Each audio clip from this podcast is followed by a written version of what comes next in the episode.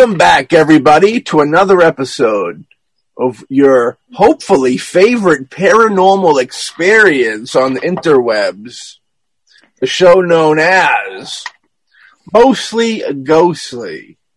You're joined by me, Matthew Fisher, and my host with the most pal, co-host, delightful gentleman, Ray Booten. How you doing over there, Ray? I'm doing. Uh, where's this delightful gentleman? I don't see him around. Oh, that's you. He's in the shadows. Ah, We're both delightful. I've heard we're both very delightful gentlemen. When when we're sleeping. nah. I always hear great things for, about Ray. Not so much Buddy Buttafuoco, but Ray always has good things said. What's funny is Ray's one of the people, you're one of the people that people want to meet the most, believe it or not. Oh, yeah. Until they meet me. especially mostly ghostly people, um, are all about Ray. They love his medium expertise, and everybody wants to be read by Ray. Um, we I've been a few places with Ray when he's been approached for people, and he's very humble. He's a very good guy, and you know he doesn't he doesn't want to do it there on the spot. It's it's it's kind of like uh, you know you see an actor or something at a at a restaurant, you're not going to roll up to him and you're not going to have Al Pacino do lines from Scarface while he's eating dinner. You know what I mean? So you wouldn't ask Ray to do the same thing. Say hello to my little friend. Exactly. Exactamunda. You know what I mean? But um, you know, last week's episode we were talking about some unexplainable things that we tried to explain and you know, we got a real a lot of good feedback um, on that episode. We got a lot of messages in the old mostly ghostly Facebook um, page. Uh, if anybody out there is listening now and is, does not follow that page, they should definitely follow that page up. Uh, all the news, whenever we got stuff popping off, we throw it up there. The episodes make it up there. Uh, if you are, if you want to be an essential, mostly ghostly fan, I would say there's two things you need to be subscribed to, if not three. One, Facebook page, mostly ghostly. Two, Spotify page, mostly ghostly. And three, Boombastic Media YouTube page. Yes, Boombastic Media, the production company that is behind the Mostly Ghostly show, as well as, uh, you know, Behold the Pill podcast, which Ray and myself are also involved with. Uh, also, the Shock Treatment with Mel and Maddie show and Boombastic Cast. And I heard from a little bird that come in the new year, there might be a couple more shows rolling out under the old Boombastic Media brand, which would be nice. So, like I was saying, uh, like I started saying three hours ago, today's episode, we're gonna jump back into some of them unexplainable things because uh, the people loved them so much. And to be honest, you know, me and Ray liked uh, going through that list ourselves. That was a fun time. You know, you just kind of dive into the the absurd and the unknown. Um, and these ones are a little more obscure. I went a little, I, do- I dove a little deeper for these ones. Um, these are things that people might not be so hip to unless they kind of go looking for stuff like this, as as I usually do in the, the late hours, as I go on seven hour journey down holes in the YouTube world. You know what I mean? Uh, of madness. YouTube's cleaning it up though, which is unfortunate. We need some type of alternative YouTube where you can get all types of weird, wild stuff.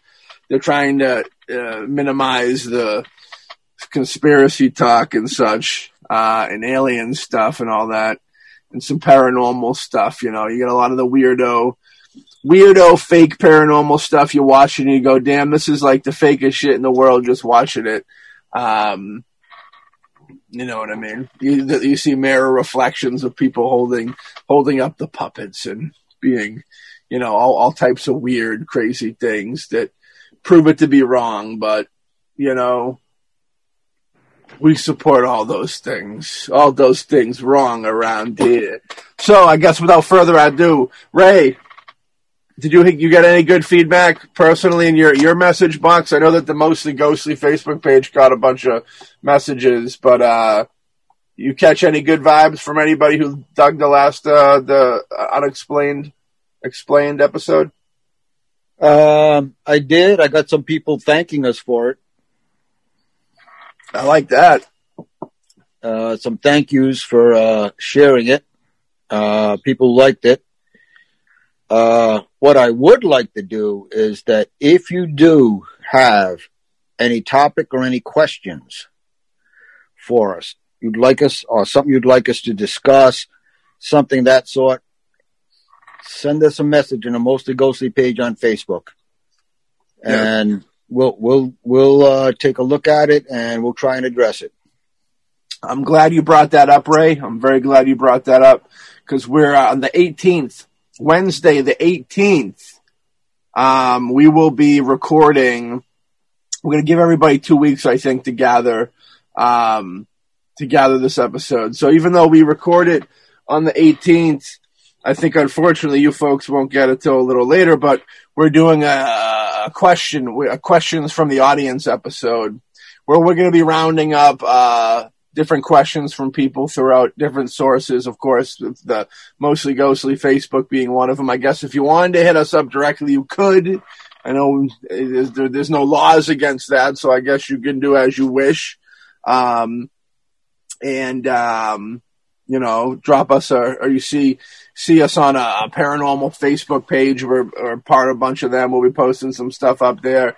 And, uh, yeah, all them questions and cutoff will be the 18th because on the 18th we record our questions from the audience episode, which that'll be the theme where we will just sit here and hopefully it'll be a long show. It could be a three minute show, Ray. Hopefully the people will uh, do their part. It's up to them to be involved uh, and make the show fantastic. We're leaving it up into their hands. And uh, like I said, cut off the 18th. Get at us. A question about anything, you know, paranormal, crypto, alien, demon. You got a medium question for Ray, something spirit, want to know something about how to make yourself more spiritual, how to protect yourself. What is this noise in my basement? You know, why, I, I seen something walking down my hallway that wasn't, shouldn't have been there. Um, what, what do you think? Um, hit us up. We'll give you our opinion, you know. Ray will give you more of an educated opinion, I'm sure, but I'll give an opinion as well, and everybody can uh, take what they will from it. But yeah, so definitely get your questions in by the 18th.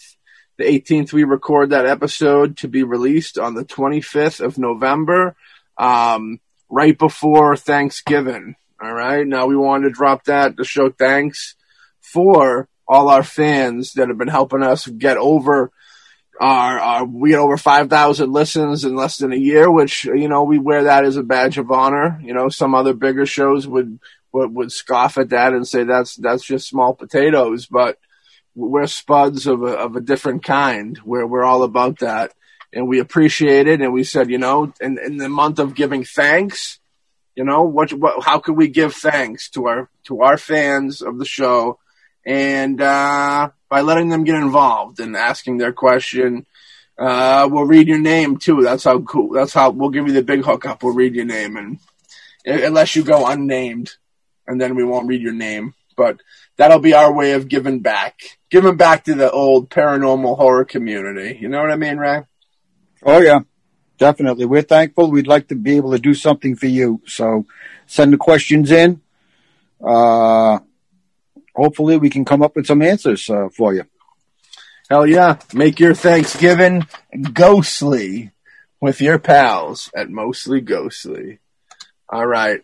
So without further ado, we're going to rock into this. Like I said before, the uh, unexplainable being explained was uh, so so well liked. Uh, the Urban Legends episode, the Urban Legend Firing Squad episode, was very loved too.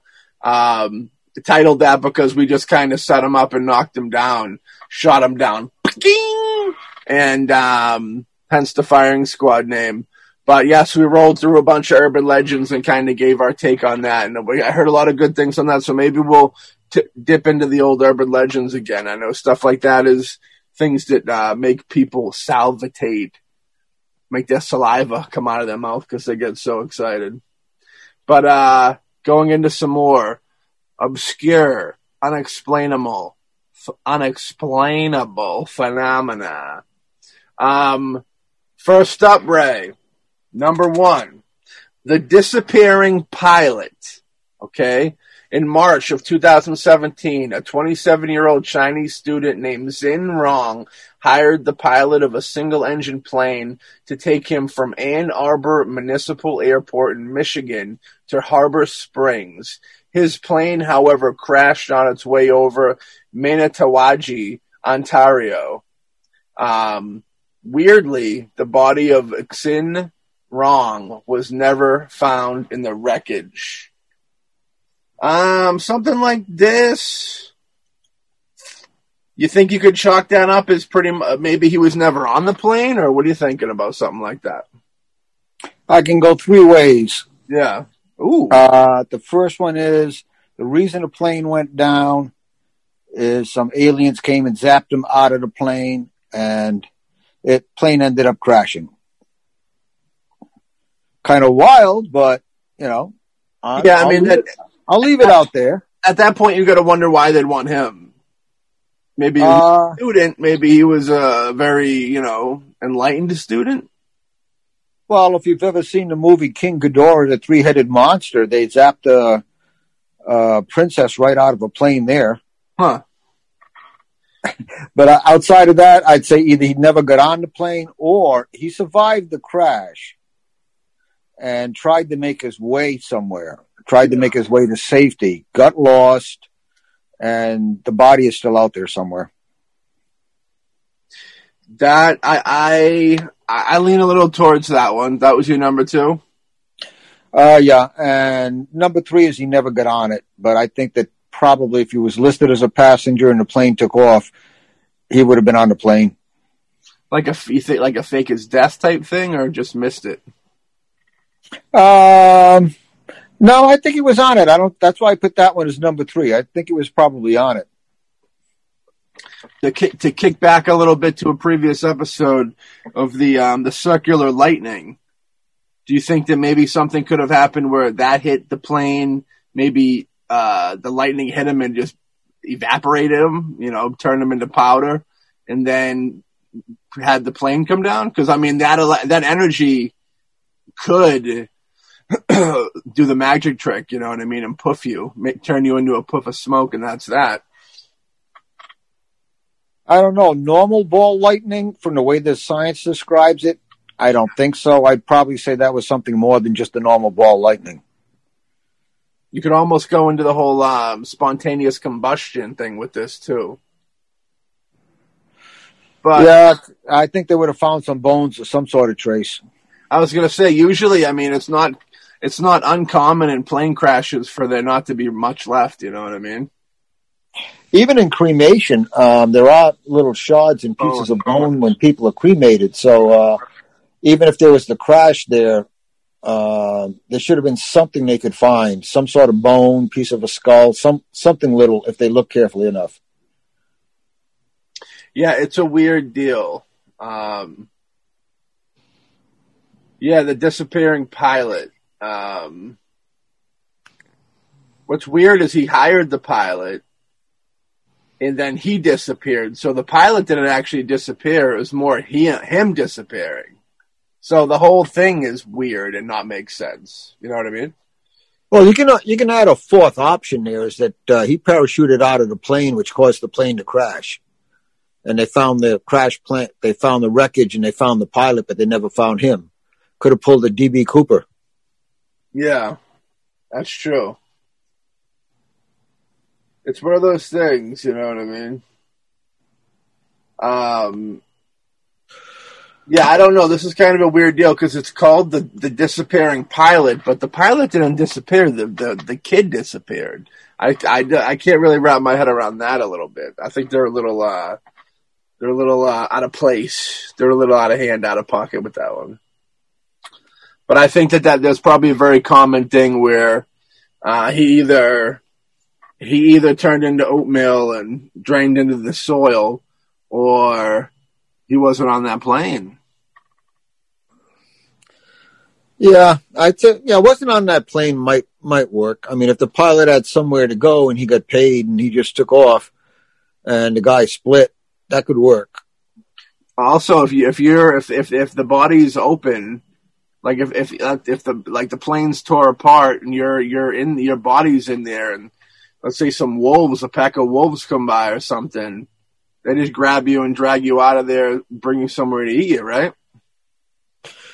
Uh, they should, but there should have been traces of that. That would depend upon how well it was investigated, and when they reached the the site of the wreckage, uh, how thoroughly they checked it.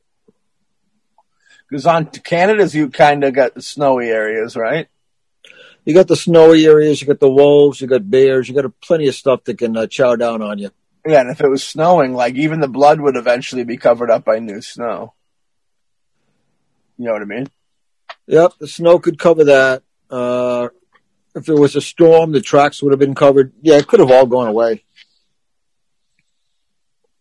I mean, the the one good thing you have about the, the frozen area is that it would freeze before it would rot away. So, like, the evidence of the body should still be there, with the exception. And then you take even after it gets, if the body gets too frozen, it would be difficult to drag away as well as eat. So, like, I feel like at that point, it would uh it would just be there. You know what I mean? Yeah, I think if he was on that plane, unless something weird happened, if you're talking about uh, dimensional shift or something happened, if you rule out all of that, then there should have been something on the ground that they could have found. Uh, piece of clothing, bone, charred or not, somewhere near the wreckage. So if it was in the middle of the wilderness, it could be those that found the wreckage as I said before, really didn't check the whole area and look into it that carefully. It was simply a small plane that went down. They recovered a body, got back, and then someone said, Where's the second body? And they went, Oh, we didn't see any. And that was it. End of story. Yeah. And I agree with that. I think that's more of a, I think there's more of like a, more of a realistic end to this story than uh, more of an explainable end to the story than uh, than said to believe. I think this one's more probably more boring, and the reality of this is probably a lot more boring than would like. I agree. Next up, number two, dose uh, on the list is we got the year before this happened, more Canadian stuff, which is interesting. Um, the Arctic Ping. Okay. In 2016, the Canadian military was tasked with trying to find the source of a mysterious sound emanating from the seabed of the Fury and Hecla Strait in the Canadian Arctic. Local hunters reported the strange sound as a kind of constant beeping, but no explanation was ever determined. Now, this is one of those weird things that kind of goes a little bit uh, when we're talking about sounds I think, in the the first episode of the Unexplainable, where um, you know there was weird hums and stuff like that, and, and, and noises that the Earth made, and we talked about that that that the recording was supposedly from hell of the people screaming screaming when they went down real deep. Um, this kind of has that thing, and the beep, you know, could probably be a sonar thing. My take is it's probably some they're picking up some type of sonar beep. What's your take? I'd go with I'd go with the sonar. Um, something in that water making a sound. Um, I know that uh, if you take the Alaska Triangle, which we talked about at one time, yeah. um, you're supposed to have the UFOs that come in and out of the water there. They seem to like it cold up north. But outside of that, if you're talking about a strait or a passage, then anything going through there, even at a distance, uh, would be using some type of system to uh, be able to not hit the bottom or anything protruding, or maybe using sonar to uh, test test depth or however they use it. So there's a possibility there that a ship, even in a distance, because the way water carries sound, um, yeah, yeah, could could have could have caused somebody on the land to start hearing this and wondering what the hell it is because they don't see anything but the sound is coming either across or out, across, could come across the water and they just think it's coming out of the water. Would it travel through ice the same way? I don't know. I don't know if it would bounce off of or uh, radar would bounce off. Sonar, I don't know. I imagine it would probably bounce off of. I'm not sure how it travels that way. Because I mean, a lot of that, a lot of those weird sounds could all be equivalent to traveling through, you know, the water and stuff. Even dirt, I bet, you like tremors, you know, even their their vibrations and stuff through the dirt uh, and the rocks. I feel you could, you know, there's there's a vibration to that. I think everything has a vibration, right? We we've talked about that before. Even humans, everything. everything everything has a vibration. And if you're talking about, uh, let's say ice, which pops and cracks, right. and depending, depending upon the uh, surface it's traveling over, uh, whether it's a hilly area, number of trees, uh, how much water, all of this comes into play in distorting the sound and what people hear it as. Hmm. So they, again, it could be anything in a distance. And if they're hearing it, let's say from the other side of a large body of water, they're attributing it to the water, and it could be something land based in the distance. Yeah. Yeah, for shizzle. Yeah, I think that's more of a vibrational thing. Then, what do you think? How you want to how you want to mock chalk that one off? I'd I'd say some sort of vibration, sounds of vibrations, and a distortion of that vibration, and they hear it as a ping. I agree. Next up, number three, a ghost ship. Now, what's before we get into this story real quick? What's your experience and knowledge of ghost ships, Ray? Uh, lots of legends. Yeah. I did watch a science show one time where they tried to duplicate um, the image of a ghost ship, and they could not do it. They did come up with an upside down image, um, and the scientists and they were saying, see, we, you know, that, that, that's what they saw. They just misinterpreted it, but it looked like nothing like what a ship would look in the distance. So you got either a mirage or you do actually have a ghost ship. They thought it was just a weird mirage that they were seeing?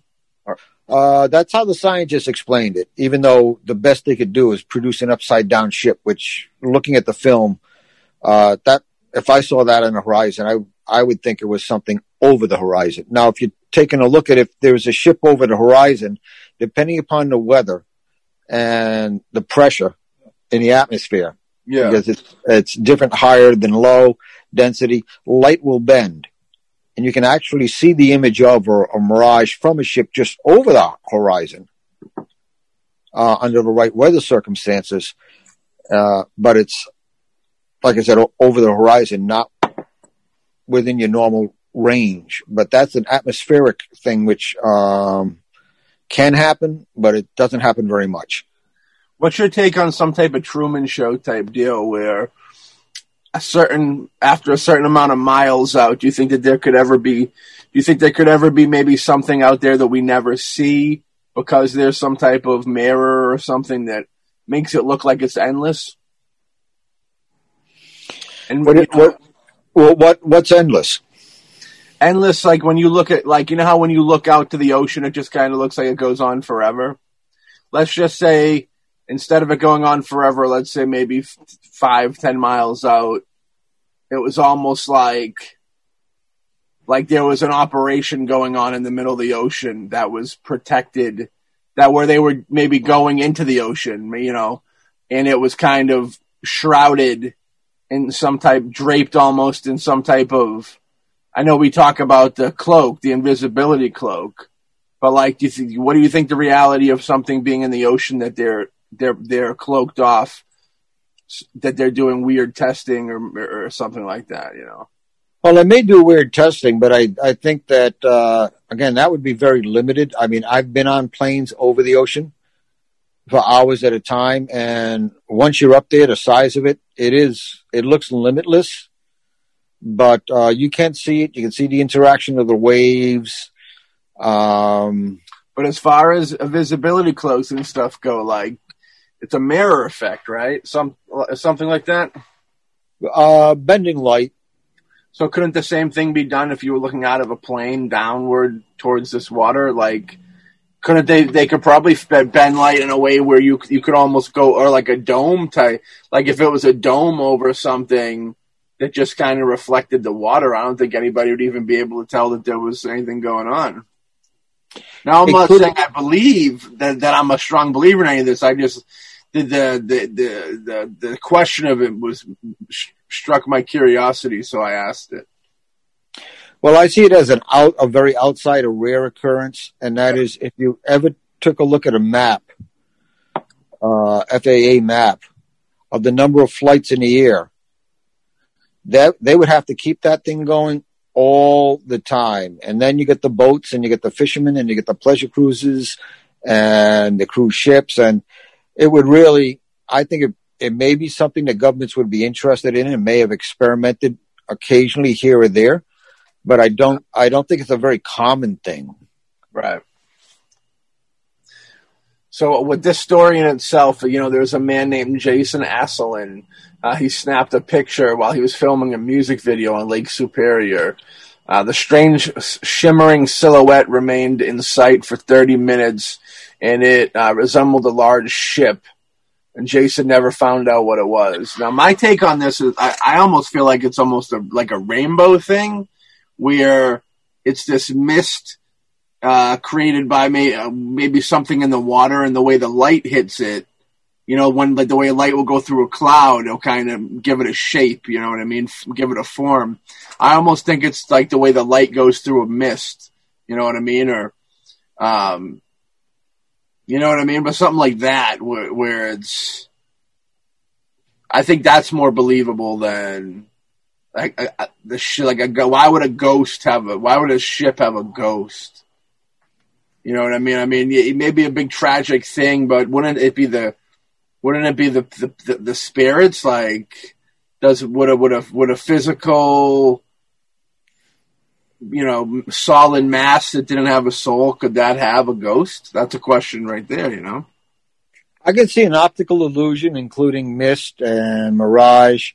Um, as far as a ghost ship goes, if you're going to say it's supernatural at all, then what you're looking at is a time slip. Mm. You're looking at a circumstance where at that moment uh, there's a portal or there's an opening, and you're viewing something which isn't in your time. You're looking at another time period. So I would say a time slip to me is uh, a pretty good with the number of sightings uh, all over the world of ghost ship for hundreds of years. I'd say a time slip is is uh, a pretty good explanation for some of them. Yeah. Yeah, it's one of those things, you know. I'm looking at the picture right now, and it almost it could it could easily be it could easily be a lighthouse off in the distance, you know, with that that that that is drawing some type of reflection or some shimmer of the water shining off of it to kind of almost create a mirage. And I do believe in the mirage aspect. I do believe in that. That is a real thing. That's proven real thing, you know.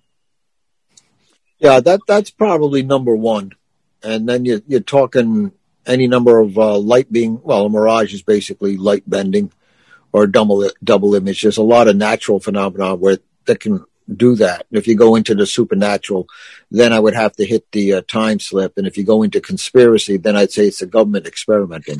I'd go one, two, three that way. Water has strange effects on people too. You know, makes them sick and stuff like that. Just being bouncing around in it, and I can see it definitely up and down and trying to re- settle your eyes on things could almost mess with your head a little bit and think that you see something. You know, when we talked about like the uh, the Alaskan Triangle or the Bermuda Triangle, you know, there a lot of the pilots they say what ha- you know what they think the deal is with that. Like the realistic deal behind it is that they're just they're looking at so much endless ocean, and then and then um like the break, so they see ocean and then they just see sky, and it's just ocean, sky, ocean, sky, and then like something happens in their equilibrium that like makes them panic. And then they can't tell the difference between the ocean and the sky. And they think that that's why they drive like into the o- they they fly into the ocean. Uh, they become disorientated. right. It's almost like this is a, this is almost like a stage of it you know what i mean when they see this start to see stuff like this i think it's a mixture of like i said with the mist like a weird mist meets um meets like uh, the way the sun hits it, and you know, we, you never know. Maybe at a whale, you know, there's t- little tornadoes and shit that happen in the ocean. So maybe there was a maybe it was a little twist up of water that made things a little darker um, around it. You know what I mean? And then the light hits it a certain way, and there you go. You know what I mean? Well, I saw I saw the picture too, and it does look it does look awfully tall for a ship, and that would fit a water spout. Yeah, yeah, I agree with that. It's a, it's it's one of those. I think it's one of those things. It's more of a. The reality of it's a little. It's probably more boring than people would like to think. But it's interesting. I mean, it can it almost uh, would work, but it's that mirage thing. It's that staring off. It's the same thing where you stare into the darkness. If you stare into the darkness long enough, you'll eventually see something. You know what I mean? Yep. Um, next up, uh, there was a teleportation in Russia. Um, there's a, a dash cam picture was taken in 2012, which was a very famous year for the end of everything, supposedly. If you look closely, you can see a figure in a white overcoat standing directly behind the large truck. Apparently, the person had suddenly appeared out of nowhere, leading people to believe that they teleported from another location. Yeah, like this picture, I've seen this picture and I can't really all the picture is kind of foul, where it's just a picture of a dude standing in a highway behind a truck. Um, what I gather from this picture, and it's very lame, and I don't like it. I'm going to tell you right away, I don't like this picture. I don't like this story. Me and it got a big problem. Um, and it just looks super fake. It looks like a dude probably just ran across a road, and somebody happened to snap a pic. Um, at this time, you know, and if if someone was to say, "Hey, this guy's running across the road," and somebody took a picture, I would say, "You bet, you got that right. No questions asked. No more further questioning needed." Um, it's not really in a weird place. It's it would kind of make sense for this dude to run. You know, this would be his chance to run across the street after this big truck came you know what I mean? You find an opening and you take it type situation, like uh, like basketball, uh, foosball. Um, but yeah, with this one, I think it's kind of probably just a dude hanging. What do you think, Ray? You think that's just kind of a dude running across the? Sh- Did you check this picture out? I checked that picture out. I don't think it's teleportation. That looks more like either a double exposure or um, more like an optical illusion, double exposure. Maybe someone just uh, stepped out there when the when the truck was going going by. It's lucky he didn't get hit. Yeah, I think that he just, I think he ran across the street personally. Teleportation, if you want to, for me to believe you when you, when you try and claim teleportation, you need to like, it needs to be a video of you going into my bathroom and coming out of walking down, walking down my stairs. You know what I mean? Like a clown car. Like clown car is more of a teleportation than this picture type shit. Yeah, they may be able to do it right now at the quantum level. I know they can do that with information, but um, I don't think that picture is a case of teleportation. Do you believe in physical teleportation? I know that you can do like a spiritual mental one where you can there's been stories of people going to hell even on this show we've we've had people tell stories of people come from regular life coming to them in their dreams and that's kind of like a teleportation thing um um, what are they called? There's a name for it. Um, well, there, there there are several of them. One is bilocation, being in two places at once. Yeah. Uh, another one, what you're talking about in dreams, uh, Native American uh, lore, you have dream workers, and these are people who specialize in going into dreams and helping people. Yeah. And then you can also travel out of your body, uh, uh, astral projection, projecting yourself astrally on that plane. Yeah. So there were there were different ways to do it. Actual teleportation, um, I would say it is possible. I would say science hasn't mastered it. I would trust it more if it came from someone that was in a spiritual discipline for about 40 years and had been working on it. I'd trust them more than I would a scientist. The um what do you think is more realistic, teleportation or time travel? Uh, I say time travel is more a mental thing uh, than anything else. Mhm. Time is a construct. It's something that we have so that we can deal with things one at a time and not everything all at once. Every life you've ever lived, we're uh, still living. It's a multi multi-dimensional thing, and we're limited in our current consciousness and perception and mental ability to this timeline or dimension. And so we see everything as linear and it's not. It's kind of universal. Um, oh, how to describe it? And it's kind of tough to put into words, but yeah, I think time travel is, is a definite, uh, thing for an individual. For a group, I'd say it'd be much more difficult. Yeah. They go they go hand in hand though, Ray, don't you think? I think so. I think, I mean, who's to say if we, if we don't, you know, if we're in our dreams and we're, we're reliving something in our childhood, who's to say we're not living that? We didn't go back and we didn't do it. Again, How do you feel about people living the same life over and over again? I, mean, I know you live in, I know you believe in like the reincarnation where you come back to something different, but how do you feel about people living in the, in the sense that we're all kind of taking the opinion that we're almost living a video game life, you know what I mean? What what do you think that the idea that people just relive this life that they're given?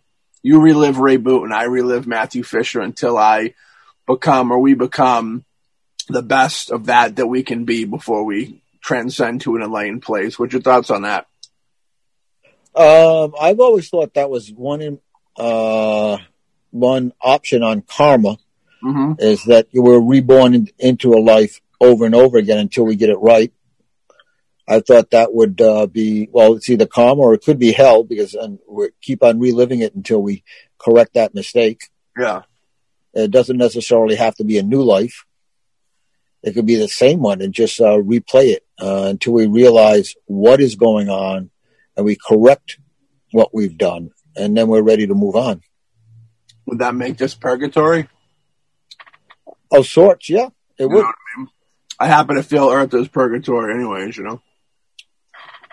Makes- Uh, yeah, someone, someone, uh, it's sometimes it has shown up as a meme, but it's also an interesting concept if going beyond just being a meme. When I say, what if the, uh, light when you die, what if the light at the end of the tunnel is actually you being born again? Hmm. You'd like to think you'd get a, a couple weeks off before you have to go show back up for work. Ah, but week, weeks, uh, that's a whole time thing again. I mean, is it I real? guess so. I guess you're right there, Ray. You got me. You do got me on that one. Um, next up, you know, uh, Chile from Chile, all the way to the homeland of Alejandro Jodorowsky, our, our pal over there in Santa Sangria, El Topo, the Holy Mountain. Um, Chilean UFO in 2014. A technic, a technician on board a Chilean Navy helicopter filmed a strange unidentified flying object in the sky.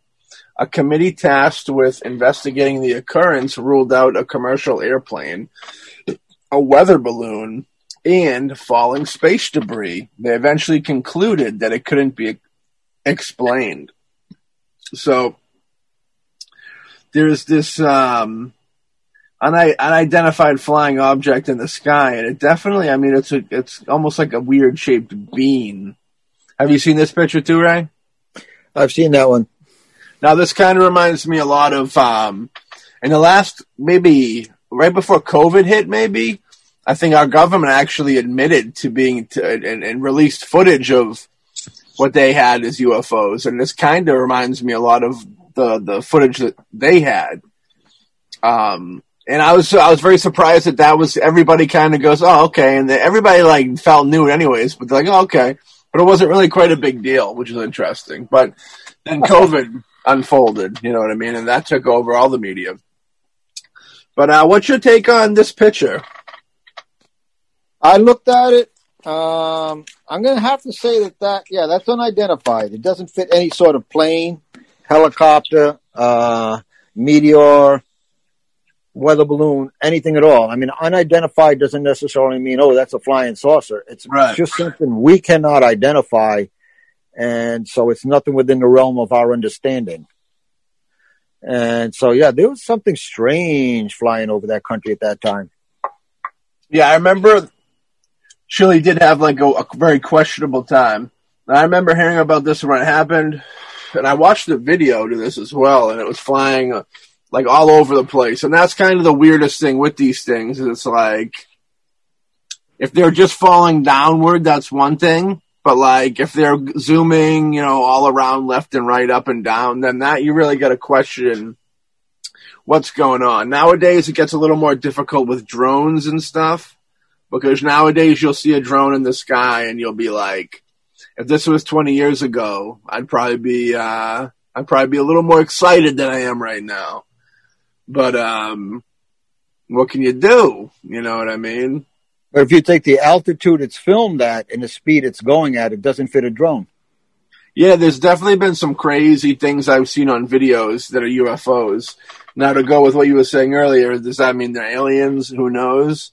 But they are definitely unidentified flying objects. Um, where they come from is up for debate. Um, I feel a little bit of both. You have both sides. You have the alien life come from another planet, as well as I, I think there's you know sh- sh- you know spaceships out there, uh, aeroplanes. Uh, music is my aeroplane, like Red Hot Chili Peppers would say. That would um, they would have found these, you know, different materials and such from a spacecraft, if you will. And then with these materials and objects they found within said ship, um, they design, they created them to design their own type of aircrafts in hopes of, you know, mainly probably killing whoever they're fighting in a war, but secondary, um, less important thing of, you know, making contact with another life unless unless we could realize that we could kill that other life, then we'll probably make contact with it and put their head on our mantle. Then we'll, if we could, if we could, if we knew we could kill the aliens and put their heads on our mantles and in uh, jars of formaldehyde, then we would have already conquered space. But I don't think we. Well, I think we're confident in that one. Yeah. My airplane was Jefferson airplane. Hey, I saw that too. Saw them live in college uh, White Rabbit, right? The White Rabbit Jam. Oh yeah. I would love to have seen that live. That would have been something. Did you take any LSD or anything for the time?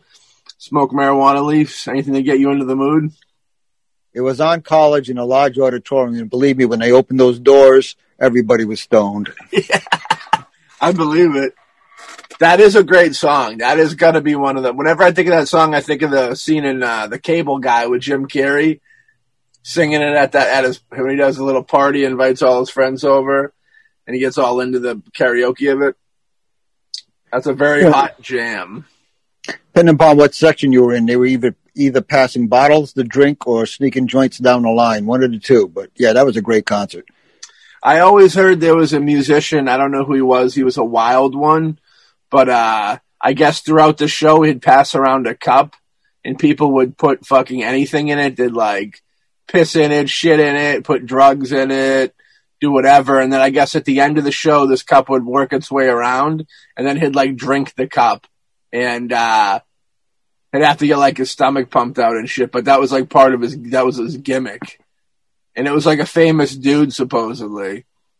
Um, which I, I can't imagine being, that's right up there with like GG Allin type grossness of rock and roll um, just you know, God knows what the fuck was in that cup. Like I don't even want, like me, my brain starting to think about the shit that was in that cup is making me feel sick to my stomach. Uh, yeah, I, yeah. That that's one of those things that kind of there may have been something that happened, but I think it got blown out of proportion. Yeah, that's the whole thing with like I remember I was I was listening to an interview with um, one of those big maybe it was Ozzy and he was like, "Yeah, you know, when we were when we were rock stars, you'd see us walking around with bottles of Jack Daniels and stuff, but we were we were like taking a couple swigs out of it and like calling it a day. You know, like these kids nowadays, they drink bottles of Jack Daniels in one sitting." And I always thought that was interesting because like the image that they put off was that there were these it's almost like the hip hop culture now where like they put off the, the these bad boy image that they're not actually living, but it's just like a, a, a, game. They're playing a character, but then the, this youth is following them, and they're like fucking up their lives because they think that you know Joe Blow fourteen or or the, the fucking the Heavenly Hand, Handcuff Band, you know whatever you want to go does these things, so I can too, and they find themselves in an issue. It's almost. uh downright demonic, Ray. It's more the, yeah. the music. A lot of that is public image, publicity. Um, I know because from the time that uh, I went to college, it was uh, the motto was sex, drugs, and rock and roll. Right. I mean, you're, you're talking late '60s, early '70s. Yeah. But most of the friends I knew, yeah, drank. Um, they'd hit the weed. Yeah. But they'd also go to class. Half of them were all on the honor roll and they took life seriously. They just, when they partied, they partied kind of hard, sobered up, and then went back to life. You know, it's one of those things. Well, you know, next up, the French poltergeist. All right. These are all the common things. I went looking for newer things and very obscure things. In January of 2017, the CIA published a previously classified document describing a French family who was plagued by a poltergeist. Apparently, the ghost moved pieces of furniture on its own and frequently made startling noises. The CIA was going to investigate the situation further, but the family fled to Guadeloupe. Now, the CIA is also the same people that published those videos of the UFOs, Ray.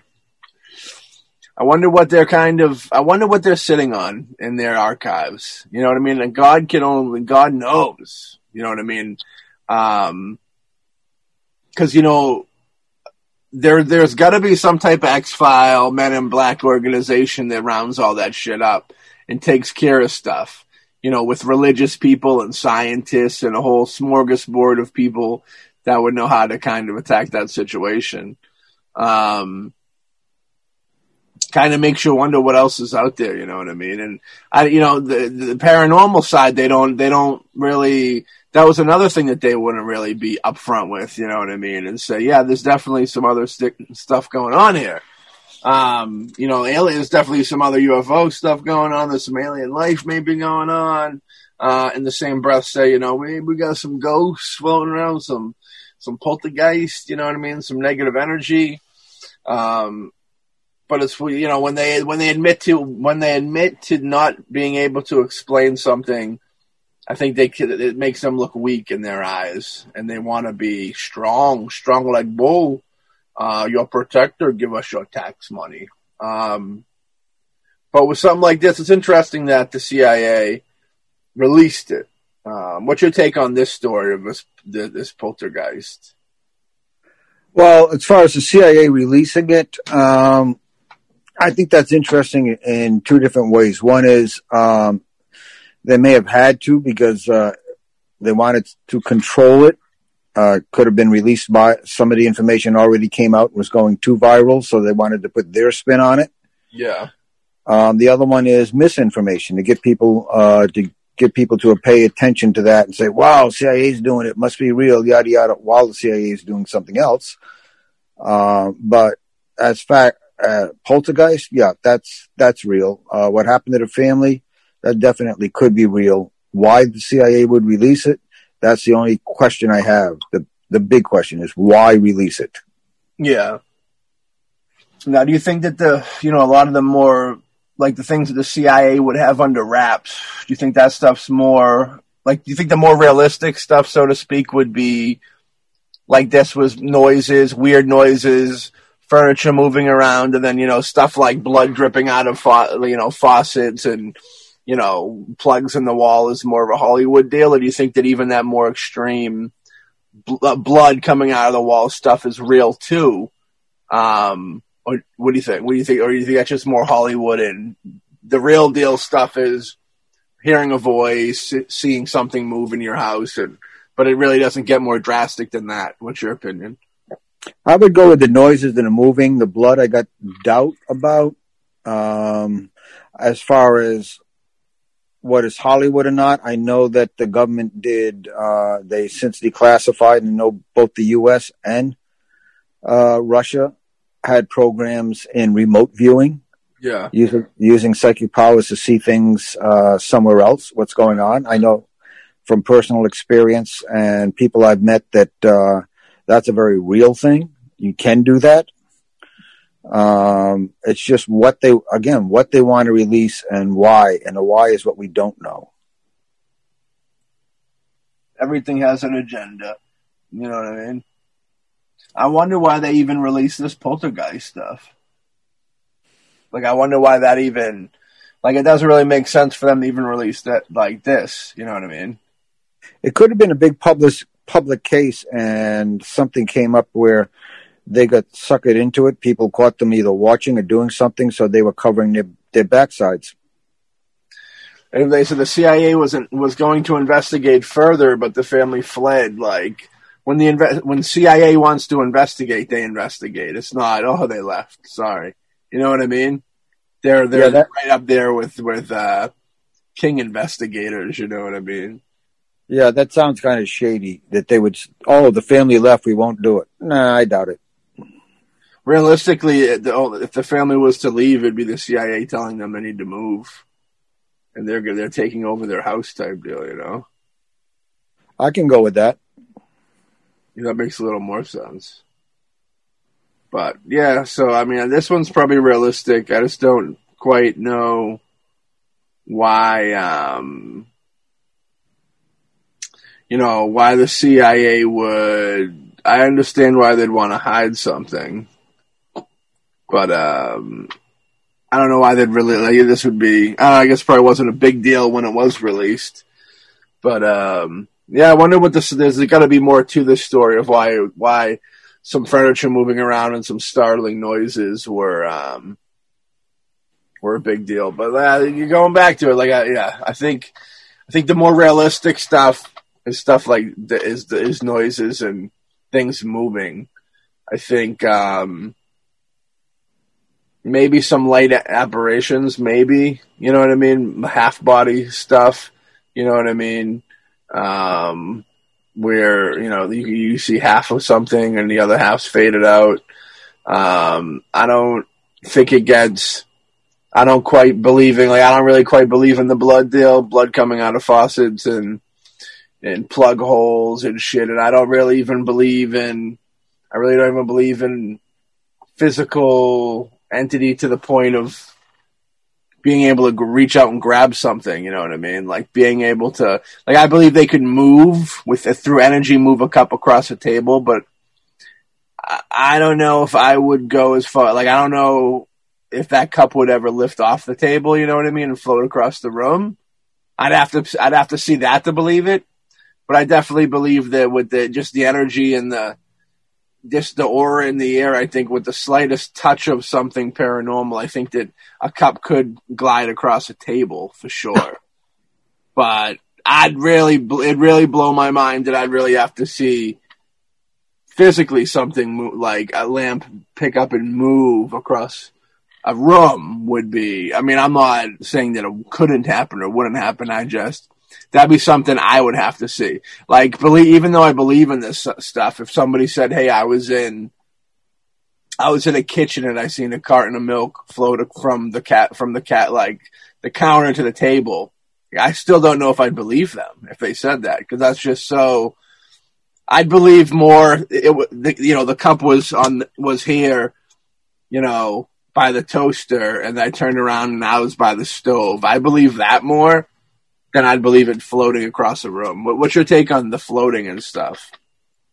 I would say depending upon what's generating the energy. If it can generate enough energy, whatever that entity is, a person, uh, something demonic or something else, it could possibly levitate something and move it. I believe that that is possible. Yeah. It's interesting. We got uh, The Man in the Iron Mask. Uh, this mystery man lived from around the 1640 to 1703, and he spent the last three decades of his life imprisoned in various French jails, including Paris's famous Bastille. Wearing an iron mask, Many people the- uh, theorized who he was, but his true identity still remains unknown. Uh, it was Leonardo DiCaprio, wasn't it? Yeah, that sounds more like an old legend than any than anything else. If someone would live that way, um, there may have been some basis in truth. As someone who was imprisoned in a mask, and uh, uh, it was a way of torture, and it becomes a favorite thing as a person, let's say, who survived it all that time. So it became a legend. I've got serious doubts about that. I I just think the the skin on your face wouldn't survive that many years just being enclosed in a mask. You know, it's uh, yeah. I mean, I'm sure he takes it off. It was my my take is he was a prisoner who wore it for show, probably so people wouldn't fuck with him. Maybe he wanted to be. Maybe he was the first celebrity prisoner. You know, maybe that's why he did it. Um, yeah, I don't, maybe it was something as maybe he had a scar on it. Maybe you know, you never. People are weird, you know, self conscious. Maybe he had a scar on his face or a birthmark instead of maybe he had a big big brown birthmark that went down the side of his face, and instead of people going, "Huh, what?" Uh, he just wears a mask and ha- creates that mystique. You know what I mean? I think it's more something like that than.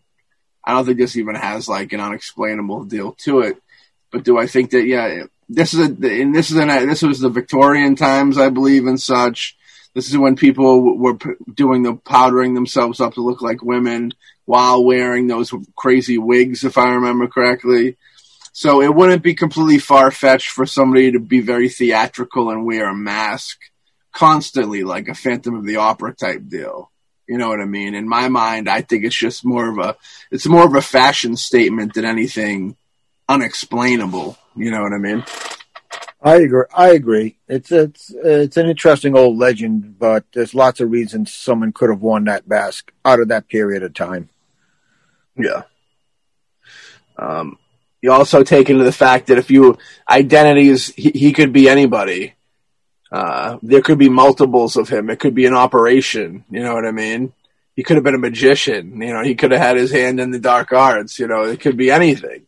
Um, there could be, it could be realistically anything.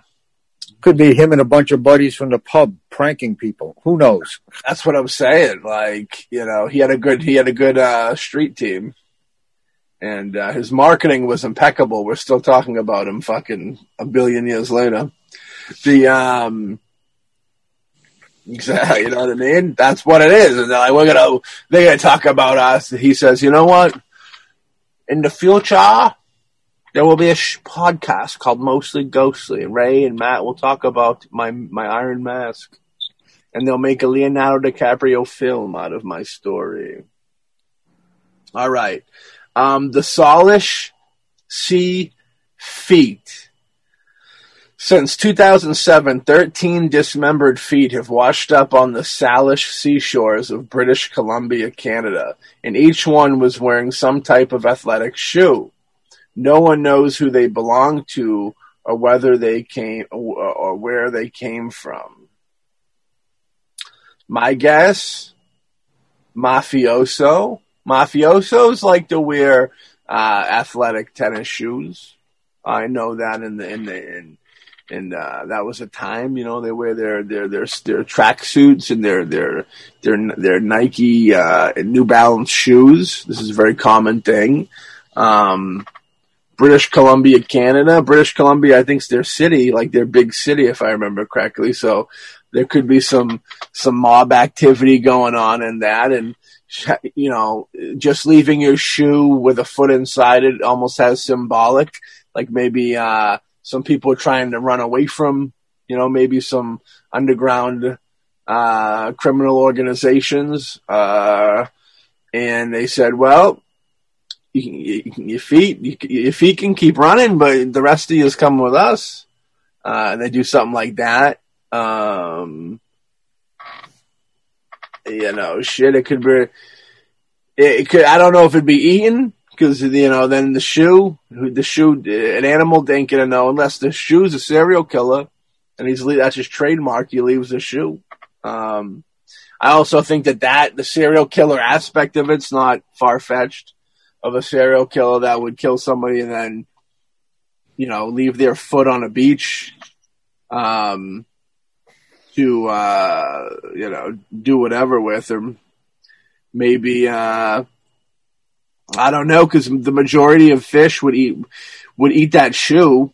You know, they wouldn't say, "Oh, it's a shoe. I'm not going to eat it. I'll leave the foot in it." You know what I mean? They'd, they'd eat the shoe like a shark or whatever. Would eat the shoe. So I don't know. I don't know. What's your take on this one? I go more with the serial killer, and he dumped the feet that terrorize people. It makes sense, and it was 13, lucky number 13 feet, uh, dismembered feet were washed up.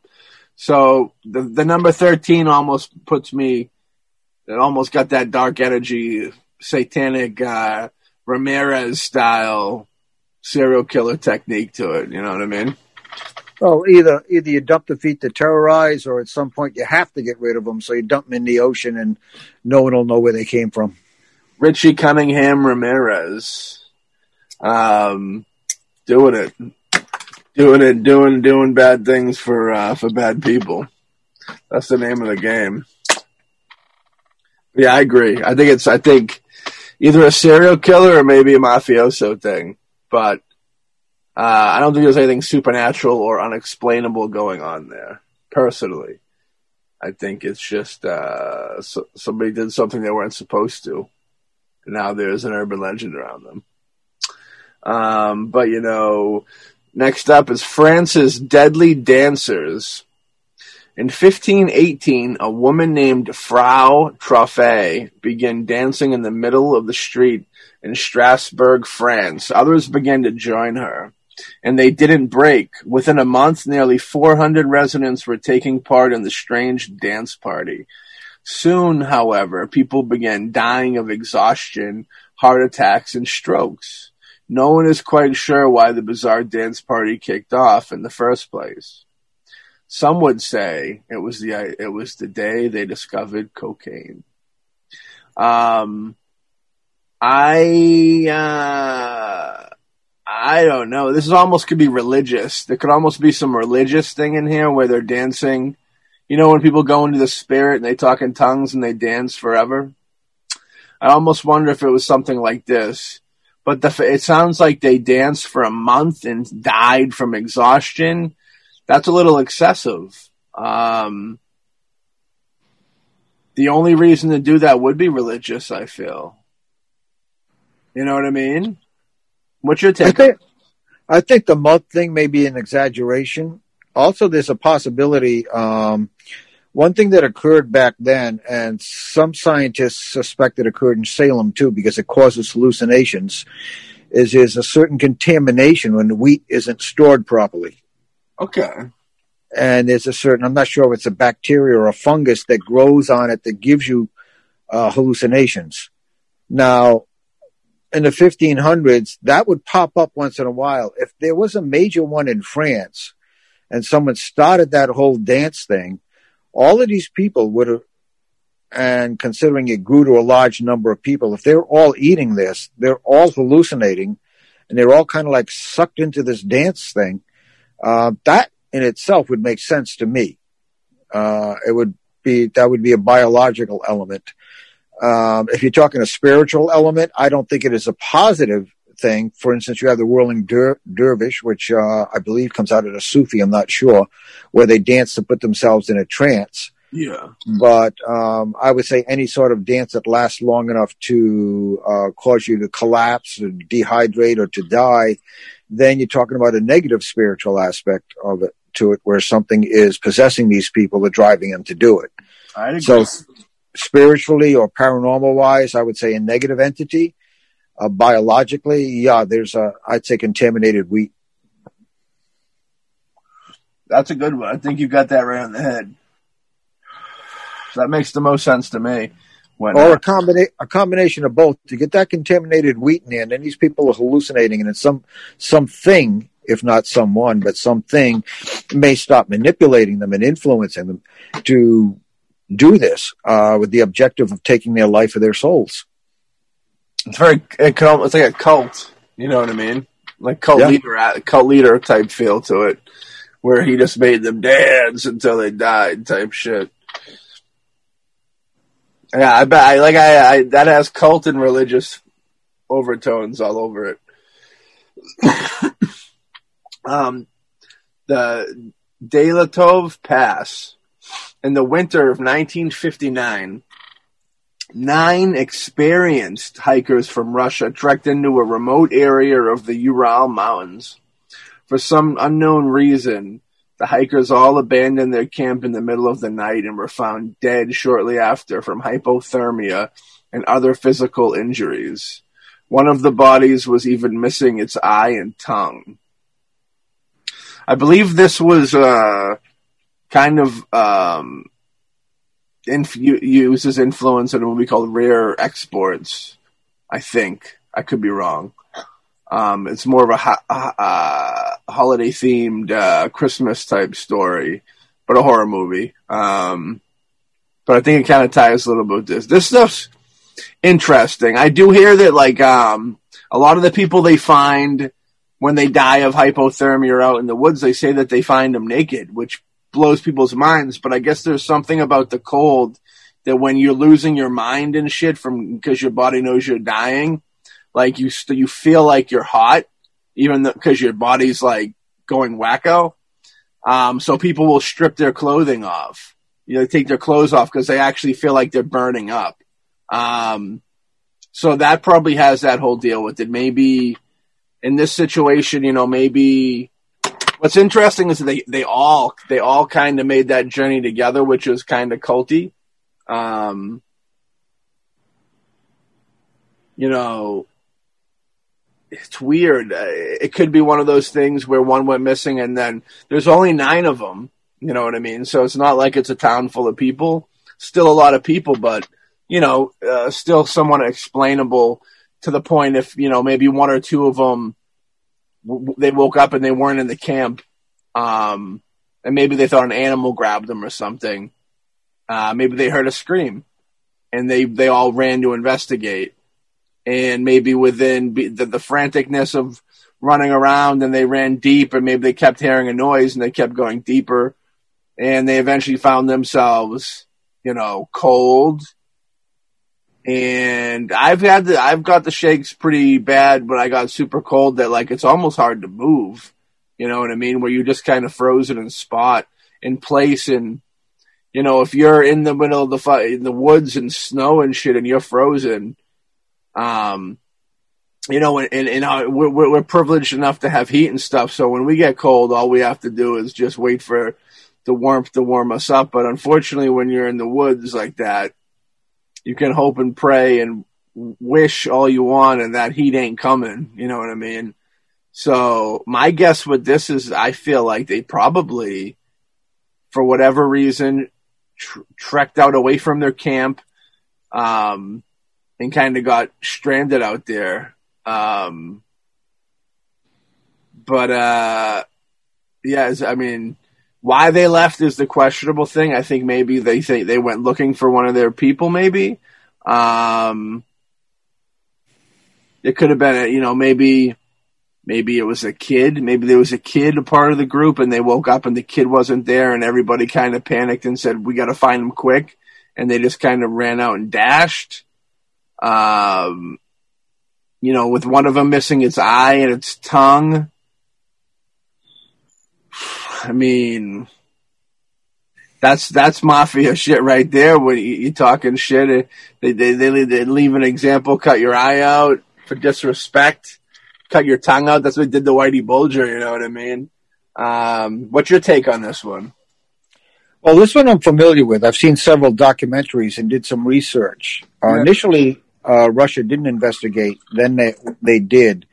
For a while, they kept it uh, very quiet, and then they opened up and started sharing the information. Um, they were very experienced. Uh, the cold would not have been something new to them. The odd things that they found was the area they chose to camp in was not logical to camp in. Even if you set up a, even if you set up a tent, it was a bad spot to be in. Uh, the tent itself, um, one thing that was odd is it was destroyed from the inside out. So it wasn't like they even used a flap. like they tore and they ripped up sides to get out of the tent, like they were trying to escape something. Some of the bodies, uh, not just the eye and the tongue, there were others that had a skull. One had a skull crushed. Um, some of them had some really weird uh, mutilations. Uh, if you actually delve into and go deep into the reports, uh, in Russia, but they believe there it's their. A lot of people there believe it's their version of Bigfoot Hmm. that uh, took those campers out because they were all very well experienced, and it did not make any sense the way the campsite was trashed, and why would they, you know, cut through and rip out to tr- get out to get out of the tent? Why would they go running off some in different directions? Uh, why were bones or skull crushed and different mutilations? It did not make any sense at all, and it has become part of Russia's uh, Bigfoot legend. And to this day, people who look at it and investigate it cannot figure out what happened because none of it fits any sort of um, hypothermia or isolation. They it just doesn't make any sense. They had everything they needed to to keep warm, and for some reason, they had to burst out of that tent. I wonder if one of them went like stir crazy, cabin fever type stuff, and like was a ruckus. Maybe killed one of them, killed two of them. They tried to get him under control, and maybe killed more. Because, like I said, nine's not a lot when you really break it down. Um, and if the if the dude like freaked out and let's say he tore that tent apart, so, like so they wouldn't have comfort from the wind and all that, like then you know because if they were stranded out there, I'm curious how far away they were. It says remote, so it was kind of like you said. You said it was remote too, so it was probably stranded. So like once you're out there, I feel like once you're out there, you don't have a tent anymore to protect you and shield you from the, the, the elements. If you get wet, forget about it. Um, even running around getting sweaty, the sweat on your back and on your body would eventually get cold and make you fucking freezing. Um, your your feet get wet once you're in that snow, which they would after a while from standing in, you know, ankle high snow or knee high snow. Your legs and feet are gonna get wet. They're gonna get cold. You're not gonna be able to walk at a certain point, and at that point you're finished because you you just lay down and wait for death. Um, but I almost feel like it was a one guy probably went crazy created a big ruckus, lost his mind for whatever reason.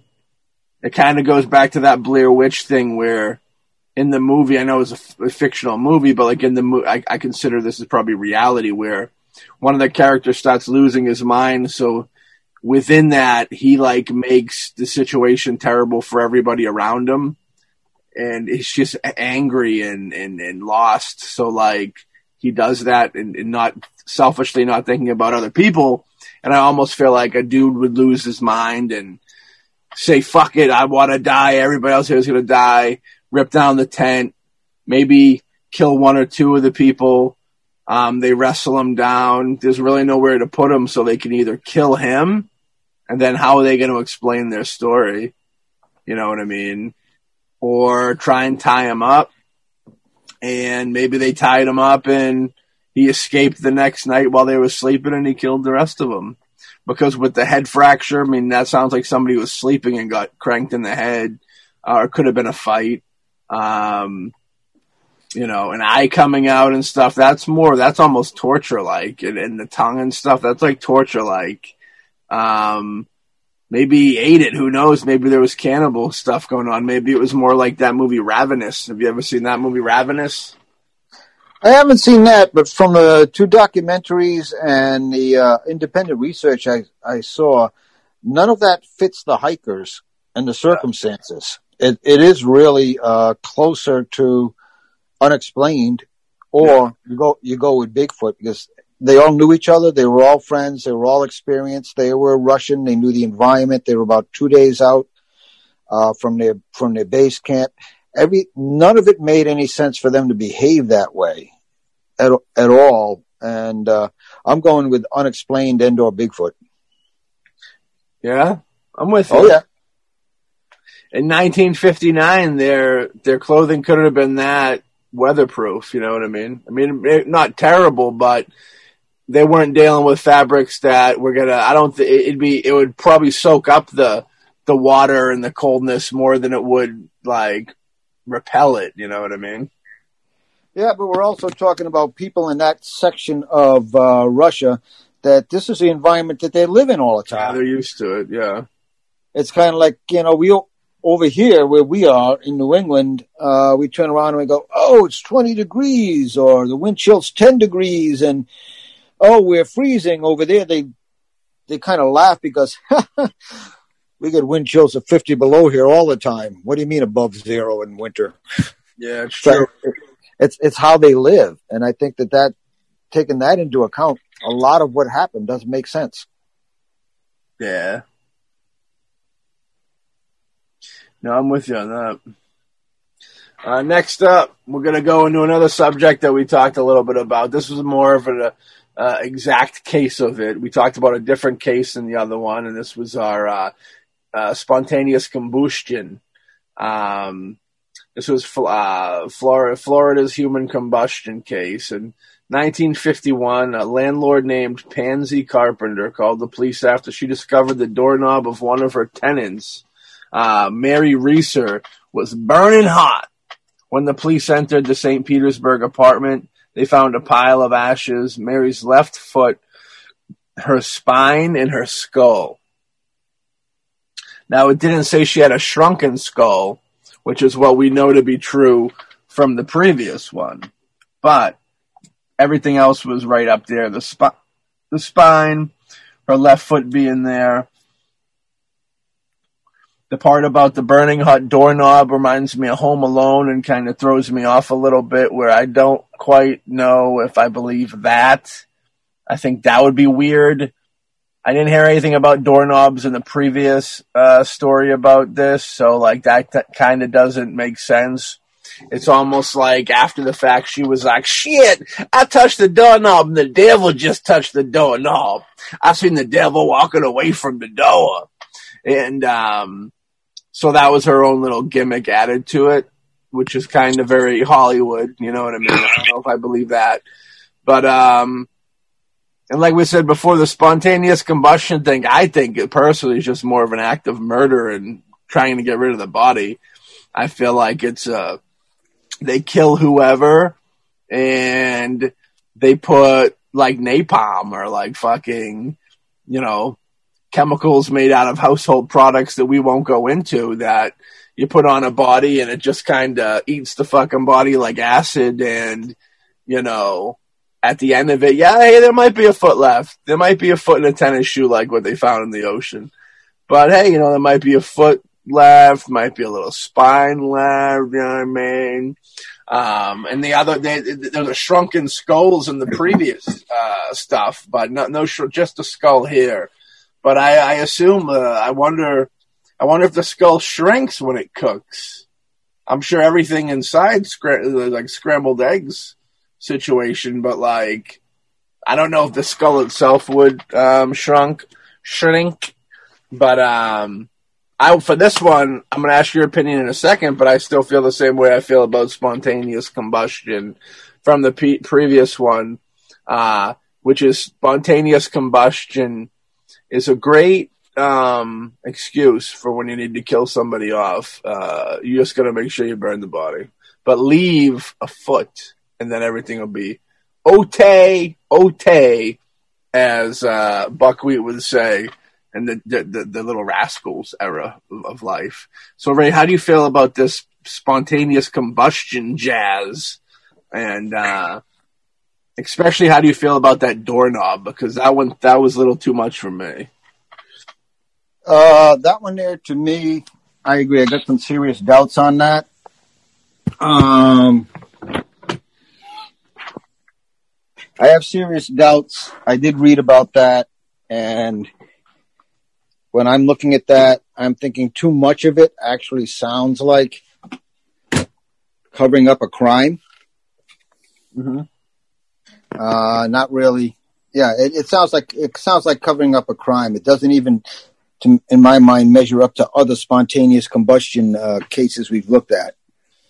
That that one is is too much. Uh, okay, how do I get rid of evidence? that sort of thing.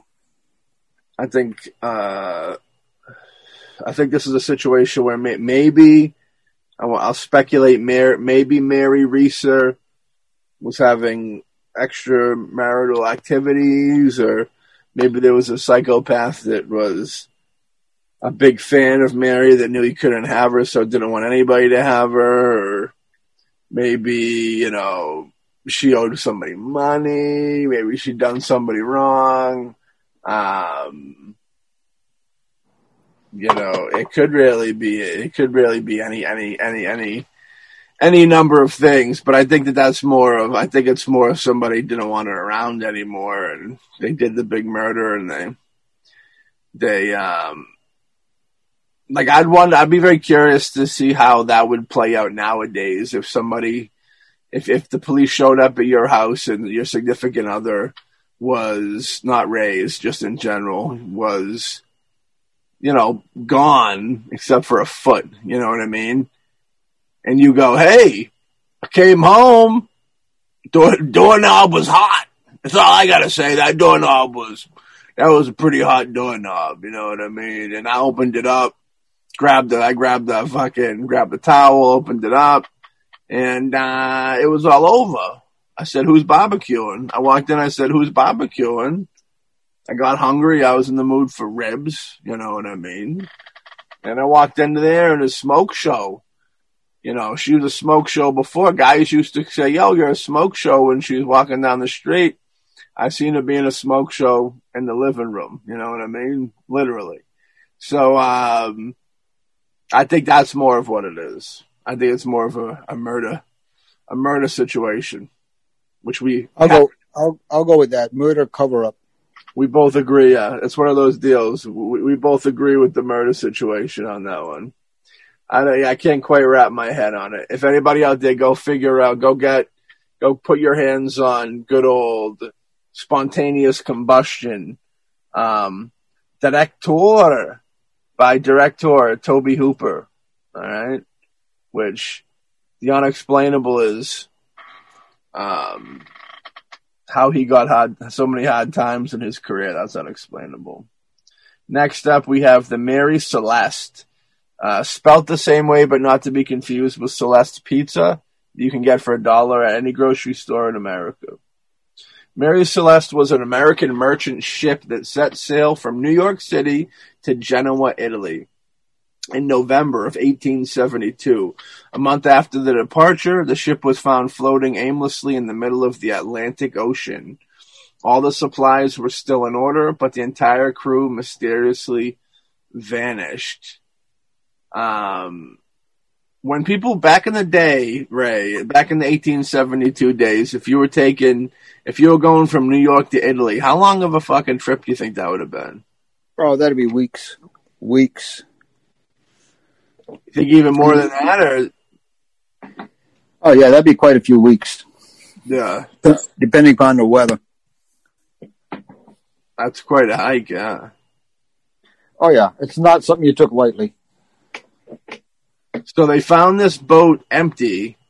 Everything was on it except for the people. What do you uh what do you think of that one? Uh I tend to go with kind of uh a dimensional shift thing where these uh, something came they entered another dimension and couldn't get out and the boat did but they didn't. Uh, like we, we we've talked about where you know similar to a time slip but maybe they went through it. And they didn't survive or weren't able to come back. I mean and I mean, if you want to stretch it a bit, you could say that you know if if they did find, let's say, another ship, or if they did find um, something unusual out at the open that they went to explore, thought their ship was secure, and it left, and they were stranded. Yeah, I don't know, yeah. but it's to me, it's it's more like a, a dimensional thing where the uh, they left to investigate, or the ship made it through, but they didn't. Yeah, this was very Stephen King Langoliers sounding. Um, good flick if anybody uh, hasn't seen it. Uh, made for TV, but still fun. This one, yeah, I don't know what to I don't know what to think about this one. It's weird. It's almost like I almost question if shit like this is almost one of those stories where let's say a boat gets untied and floats off into the ocean with nobody on it and then they all then they stumble into it and go there's nobody on this boat um something like that that almost would make more sense you know what i mean I'm also curious. yeah I'm curious at that at that time did they have lifeboats? They must have had some sort of boat what they went ashore on. What could have possibly have driven the crew off if there was something on the boat that drove the crew off and uh, they were unable to return? Why would they have, why would they abandon ship? What might scare them so much that they abandoned ship and then they were lost at sea?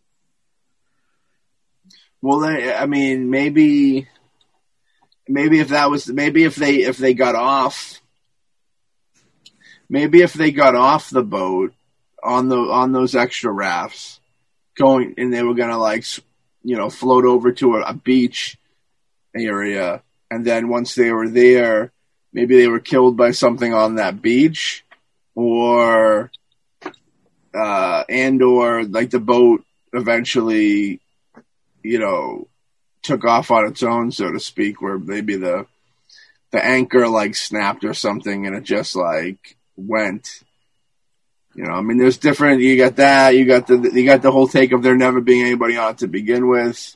You've got the take of, um, you know, maybe you could take the pirate aspect, but then they would have been missing stuff. You know what I mean? Uh, It it doesn't sound like looting. It sounds like they were either scared off the boat or they were taken off the boat. And if they were taken off the boat, then I'd go to uh, a dimensional shift or a portal.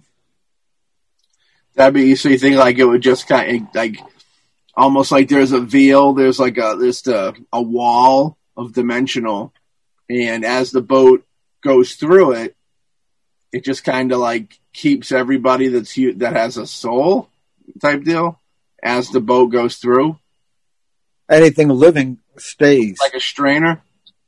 You know what I mean? Uh, kind of like anything with a live energy field stays behind and can't escape. It traps them. Interesting. That'd be, yeah, that's scary because I mean, where do you, where do you end up? You know what I mean? It's crazy. Um, yeah, this looks like a big boat too, where it had a good amount of folks on it. You know what I mean? It's, it wasn't like a ten person boat. It wasn't like nine people like last time, where you could almost say, yeah, I mean, I, it's believable that nine people could just vanish, but like. I don't know, you know. But I'm with you. It's like, why do they get off the boat? Like, what made them get off the boat is the big questionable thing, you know. Was it was it voluntary? Yeah, you know, I wonder if in a COVID time like this, I think of, I wonder if there was almost, if they could, if they, if somebody wanted to get rid of those people, they could almost sabotage those extra boats. You know what I mean? So they'd sink. And then say, hey, you know, everybody has to get off this boat because we have someone on the boat who's maybe has a plague or something like that. You know what I mean? So then everybody will get in these boats and they once they get far, far enough out from it, they realize, oh shit, we're sinking, but we don't want to go back on the fucking boat with the plague. You know what I mean? And even back in some of these boats, once you're off them, like get jump, trying to get back up on the deck from the water is not realistic unless there's a rope or uh, some type of, you know, ladder fucking thing for you to climb up. Yeah, it's interesting. There's definitely some type of foul play, either trickery and nobody died, or uh, some trickery where everybody died. It's a weird one. That one's a little unexplainable. I mean, I think we need a little more detail, a little more facts for it. But uh, yeah, I mean, I, in a situation if there was a plague, you know, maybe people it was a, a like a plat like some sickness broke out on the ship, and I believe if you died, if you had a sickness like that where they didn't know if they, it was contagious, they'd just drop you off the boat, right? Dump you into the into the drink. Yeah, it was different times. Uh, you'd go overboard. Yeah, so like I wonder if almost everybody went overboard until it got to that last person. And that last per- by the time you're that last person and you've seen everybody die and you know you're going to die, I assumed you to be in a very dark, almost suicidal place where you might just, I don't know, might just die and take a swan dive into that water. Um, anyways, you know what I mean? And just leave the whole thing a mystery. Because at least then they're going to talk about it. you know what I mean? Here we are, here we are a billion years later talking about it. You know? Ray's like, yeah, you know, well, a billion years later was a long, long time ago. Or yesterday. Sure, depending who you ask. You ever been on a haunted ship? Uh, yeah, the USS Salem. I was just gonna ask you, did you work on that movie or did you go like out of pleasure? Uh, worked on that movie and my wife went with me. She took a bunch of pictures and that place was loaded with orbs and it wasn't dust. I believe it. I remember, um, I remember they made the movie five or six years ago. We're going back sometime, I think. Maybe even more. Maybe even closer to 10. Um, I remember hearing the stories about how it was supposedly haunted and such. Um, I wouldn't mind going on it. it I want to say it was accessible too. Like you, you, you, they just took you on. They did tours of it all the time. It they used to be, they used to be able to go on tours, and they did uh, allow for some people to go in there and do some ghost hunting or exploring. I don't know if they still do. They used to, and that's a prime place to do it. There's a lot of weird stuff. Not only the orbs and noises, and mm. yeah, it's it's it's a good place to go. Yeah, once things get back to normal, we're gonna do a couple investigative retreats. But uh, yeah, the ghost ships are always weird. There's a movie called Ghost Ship too that's fun. There's a couple. There's a Death Ship too. That's that's fun as well. But the, I don't know about that ghost ship one. It's weird. I don't. Who knows where they went? That's craziness. Um, you know, we got the mystery woman from Norway. In 1970, a group of hikers were trekking through uh, Isdalen Valley Mountains in Norway when they came upon the body of a partially burned woman. An autopsy revealed she had consumed over 50 sleeping pills her fingerprints were sanded off, and she had also suffered a blow to her neck. Um, yeah, that's definitely murder one, I'd say, Ray. What do you think about that? Oh, no question. That's murder. That's definitely some somebody killed her and put her up there. Uh, there's really no uh, nothing to uh, my take is, you know, she got the 50 sleeping pills.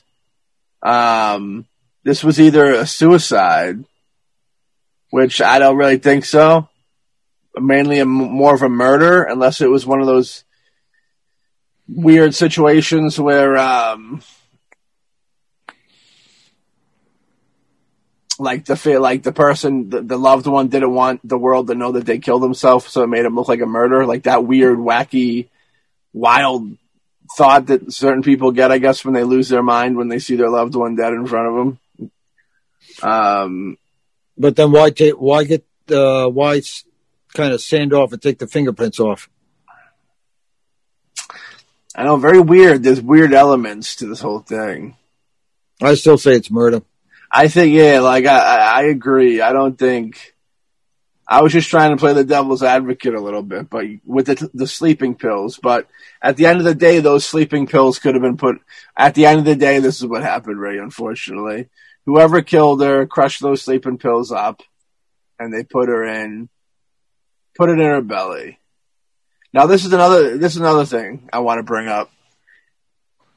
When they said she consumed over fifty sleeping pills, you would only know that if they were still in the belly. And I believe if she took those sleeping pills alive, they would have absorbed for the most part. But if she took, if they were put down her throat after she died, then they would still be intact. Because I think after you die, I think everything stops working the way it should. Meaning, I don't think your your body is digesting what's going on inside it anymore. You know what I mean? Yep.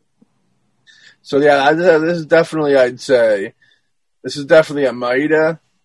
Um, actually, when they said the sleeping pills, 50 sleeping pills, they probably just checked their, you know, toxic, toxicology report thing and said, oh, she had fucking, you know, 5 billion fucking milligrams of, uh, so, you know, sleeping pills in her system.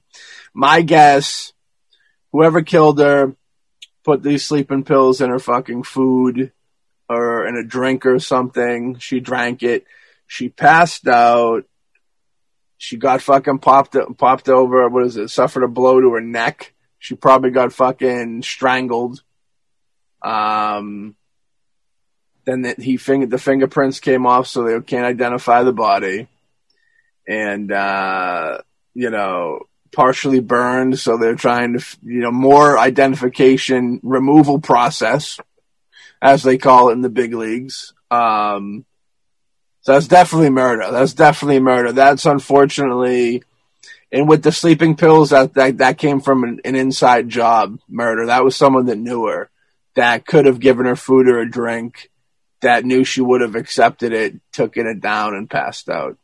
So that was a husband or a boyfriend or something like that. Unfortunately, um, that that'd be my take on that. That's Detective Matt on that one.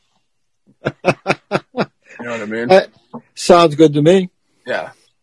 Well, it sounds sad, but it it, it sounds realistic.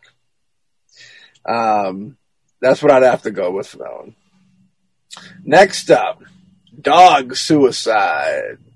Um, Overtoun Bridge in Dumbarton, Scotland was built in 1895, and over the past five decades, about 50 dogs have leaped over the side to their death a canine psychologist, a, veg- a veterinarian, behavioral specialist, and even a psychic were called upon to shed some light on this gruesome trend, but none of them had any answers.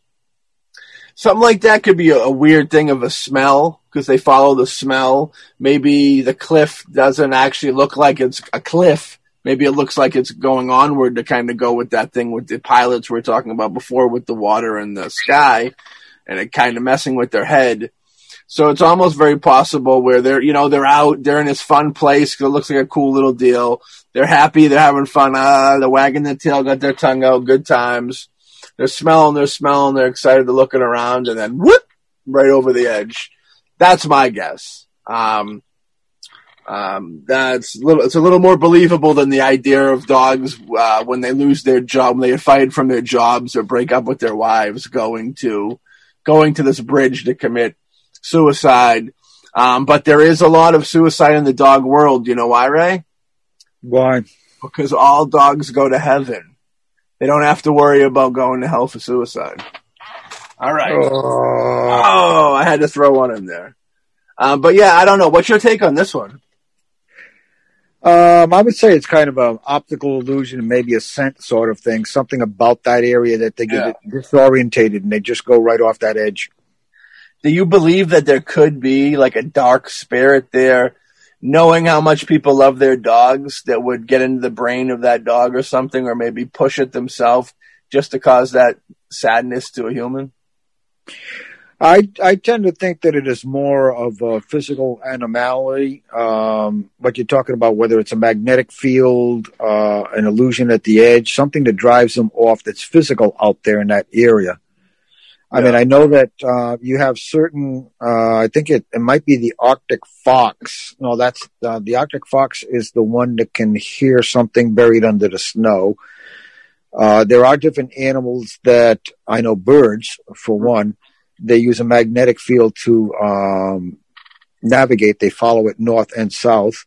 And there are other land animals that do that. There could be something that just throws off their senses Yeah. and they just go off that edge. And uh, we don't know why, but I think it's something in the earth in that spot which causes them to be disorientated and they, they take that dive off the edge, not realizing uh, that they're going to kill themselves. Yeah. I mean, man's best friend isn't isn't always the, the, the smartest of our friends. You know what I mean? I love them to death, but they're not always. They don't always pay attention. We'll say that. Look at the look at the species they decided to become friends with. Woo! You got that right. Amen, brother. You got that right. You're right on target with that. Direct hit. Direct hit. Uh, next up, the Tunguska event um, in 1908. Do you do you know this off the, from just that ex- that I've heard about this one before? I think so. Uh, in 1908, a massive explosion said to be over 150 times more powerful than a nuclear bomb leveled over 800 square miles of remote part of the Siberian, uh, Siberian forest. Some claim the explosion was caused by a meteor, but no crater was ever found. Um, my guess, maybe they were uh, tr- testing something out, testing out some type of thing. I know that there's a. You ever heard of the Daisy Cutter? The bomb called the Daisy Cutter, Yep. where like what is it like? Te- everything above ten inches off the ground is just annihilated, but everything under ten inches is like okay.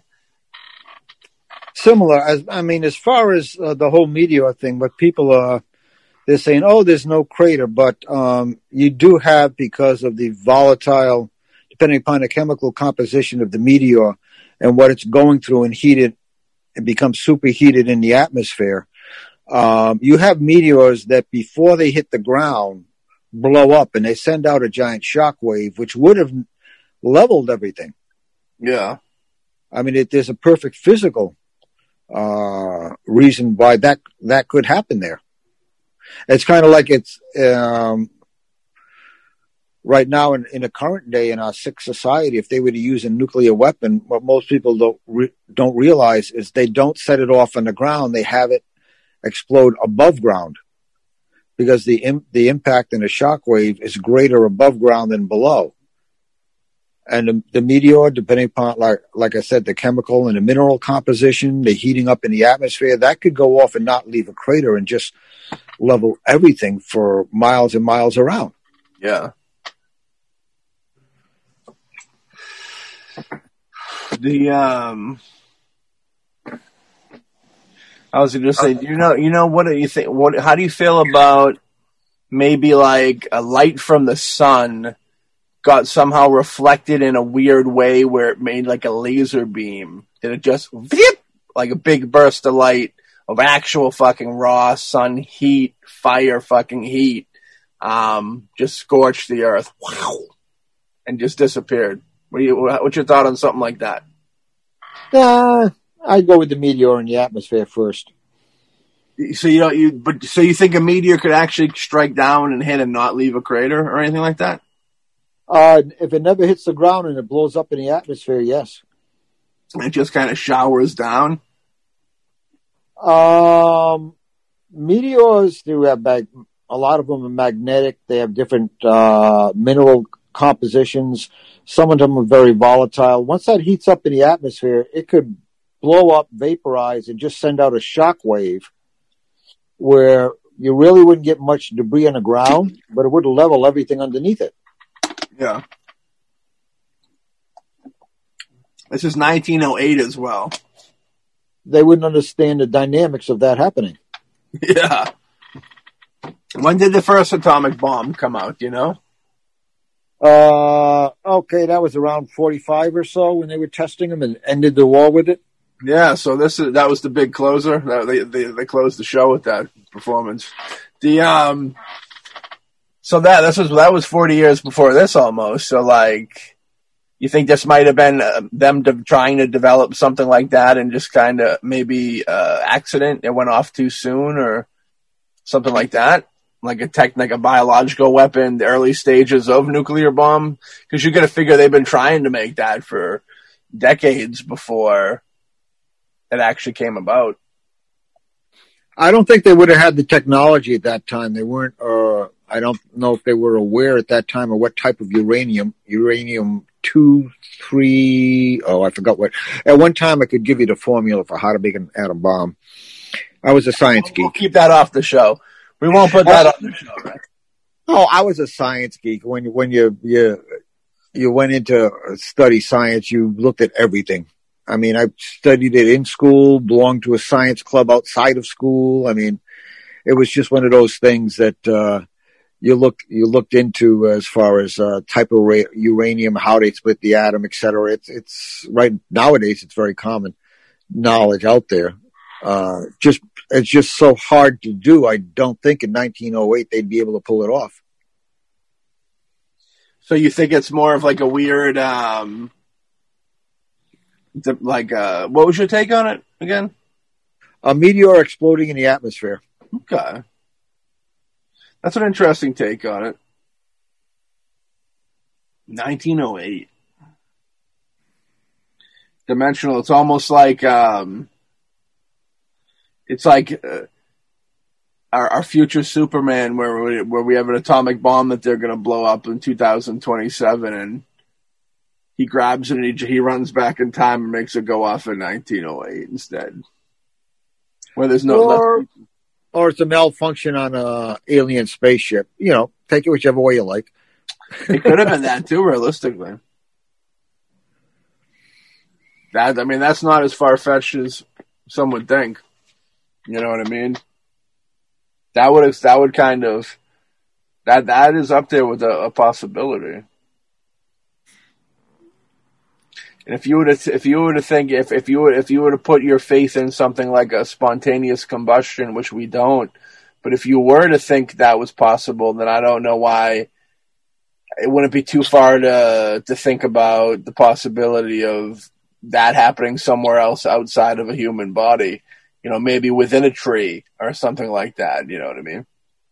Yep. Gas that, gas that cooks up and a bunch of trees got that gas in it, and then one of them le- pops off, and through that they all kind of explode in a forest type deal. Which could probably be anything from if there's too much of a certain chemical in the soil when a tr- when a tree grows. You know what I mean? You know, chain reaction type stuff you know, there's certain weird things out there that have chain reactions um, to them to each other. You know, can cause explosions. You know, cause people to die. What is that? They mix the um, cyanide with water, and then in the in the in the in the fucking death chamber, in the gas chamber. It's uh, it's like cyanide in a balloon that drops into water and eventually when the balloon like dissolves the cyanide leaks out and he kills you.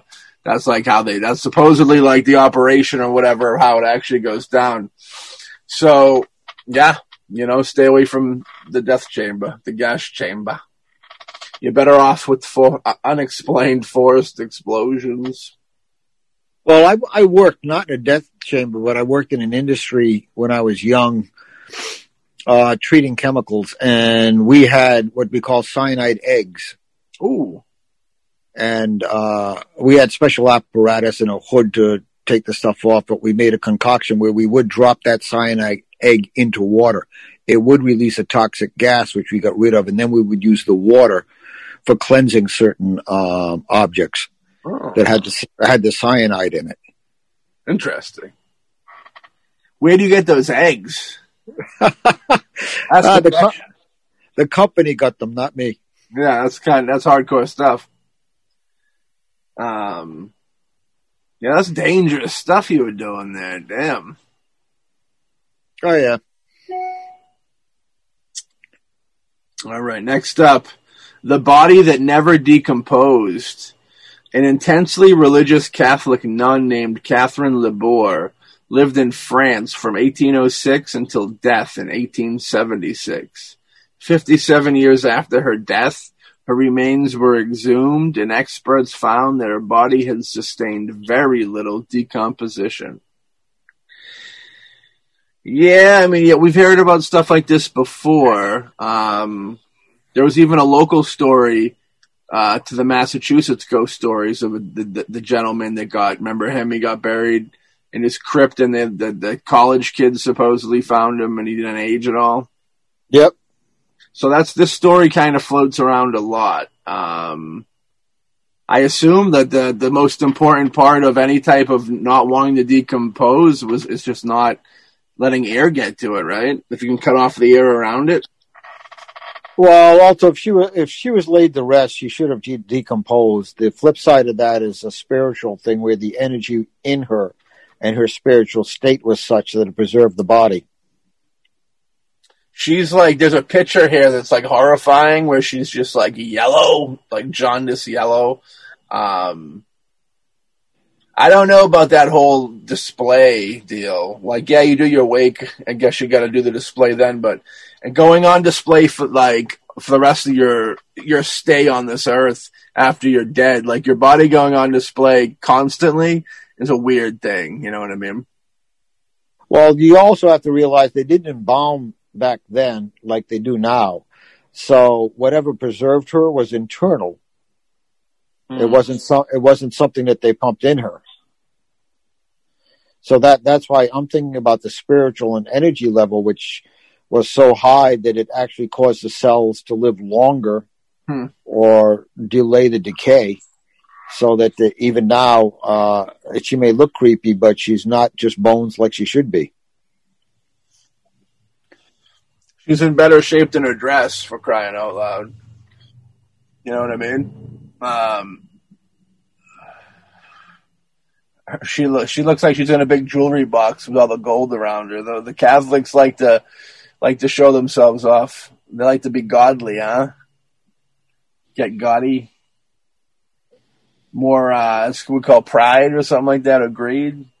It's a weird the it's a weird they got a weird stance on the things that they do and the things that they preach.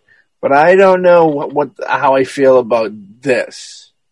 Um I don't know. I don't know. It's uh, the sustained very lead de- decomposition. It's I don't know. You think maybe because they they didn't do any of the the, the practices we do now. Um, you know, when you're you know having the blood is kind of what makes you fall apart. Um, if I remember correctly, when you start to decompose, because it all sit, settles, then you bloat out, and then uh, you know gets even worse for you. But if she, let's say, if she, bled, let's say she bled to death in, in life, her not having that blood in her body, would that help preserve her body? You think? Not to the extent she's preserved over this long a period of time. Because we're also going back to a time where if you had a cancer or something, they would there was bloodletting, right? Where they would like bleed you of your sickness but the flesh would still fall apart with no food source and also no activity, oxygen being delivered to the cells. Yeah. There had to be something else there, an energy or something there that caused that body to slow down and stop decomposing. So, what's your take on this? You think it's a supernatural element at play here, or? I think it's a supernatural slash spiritual element at play. Hmm. It's interesting. It's like because then it, it almost kind of like I think when we're dead, nothing's supposed to matter anymore. Like the body's just a vehicle. Like so, I don't know what the importance of it keeping up. It, you know what I mean? Like I don't know what the spiritual element of why it would matter to still be. You know what I mean? Like why it was still. It's cool and all. You know what I mean? And it's like a miracle, I guess you could say that it's still in decent shape. But like when we transcend to the next place, the body's just old dirty clothes that you discard. Like I don't know why it would be such a big deal to preserve it in this sense because the soul's not there anymore. It's literally people are going to worship cardboard. You know what I mean? Like it's not, it's not, it's not a, you shouldn't worship people to begin with, but like, it's just the body. You know what I mean? It's just the used clothing. What's your take on that? Well, what if she began her journey of transcending yeah. and enlightenment while she was still alive? which changed her body, changed its energetic level and its molecular structure, so that when she died, she moved on, but some of that residue stayed behind, that higher level residue. And that prevented or slowed the body from decomposing. So, in a controversial question, do you think that people are more people that are more spiritual have a better chance of fighting off like sickness and stuff? Yes. Okay. Makes sense. That was a very quick yes. um, I dig it though. I lo- I like it. Um, so you so in, in, this sense, you do think that this the the the the body left behind is still important. The body left behind isn't important, but it's kind of like um, symbol of faith, okay. symbol of faith or something. Some people will say that um, when there's a haunting, it's a residual haunting. There's an energy imprint. And that energy imprint is what you're picking up. Yeah. And people will, will accept that as far as a haunting goes. But in a case like this with the body, that's more like a spiritual imprint. Something spiritual that was left behind that, uh, not necessarily done on purpose, but it did preserve some of the cell structure because of the transformation the person was going through Yeah. in, in achieving that enlightenment while alive. It's true. Well, I'm with you. I'm with you. Next up, the Porpoise Grave. While a team of archaeologists were working on a site on a tiny island in the English Channel, they came upon what they believed to be a 14th century grave. Upon uh, excavation, they were stunned to find the remains of a porpoise a porpoise instead of a human. No one knows why the body of an aquatic feature was placed in the grave. Um, I um, I mean it's it's one of those deals. I think where um, maybe it was just if it, it, it floated on a beach somewhere one day, and they they got they kept it because they didn't know what it was. And back in this time, you know, you find something like that dead on uh, on on on on the beach, you want you'd almost kind of assume it to be supernatural, maybe a god, you know, something like that. What do you think? When when does it, that grave originate from? Um, the 14th century. Okay, you're talking 1300s, whether it's a fisherman caught it or it shows up. 1300s, they think it's supernatural. Who knows? They could have thought it was demonic. Um, and they want to get rid of it, so they bury it. Or alien, yeah. Yeah, maybe if they th- if they thought it was a monster, maybe they'd bury it so it would the soul wouldn't wreak havoc type deal. You know what I mean? So it wouldn't come to life, or the soul wouldn't, or it wouldn't steal their souls. Wanna come back, yeah, like come back come back. body type deal. So yeah, they, they'd want to get rid of it quickly. Yeah, the way they the way they'll say like a like ghost would come, like if uh if if a dismembered body was missing something, it the ghost might come back and, and and and you know try and complete the body so it can have peace. It's almost the same deal a little bit where they say, well, we're going to give it the proper burial and show it the respect to bury it, so that way it doesn't bring any bad. Because you know maybe this could be a time where they believe in that mumbo jumbo dealio, uh, which wasn't mumbo jumbo to them, but like to look back on it now to, you know, you pray, you pray to the gods of the ocean to, to bless you with, uh, an abundance of fish so your town can eat. You know what I mean? So maybe they felt that by finding this big fish, they were like, damn, like, we got to pay this respect so it understands and it isn't angry with us, um, and doesn't give us a plentiful fish, you know, an abundance of fish. You th- what do you think of something like that?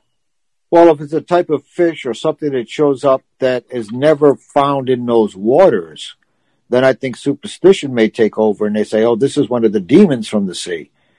And they want to, they want to bury it. They want to get rid of it. Some Cthulhu going down?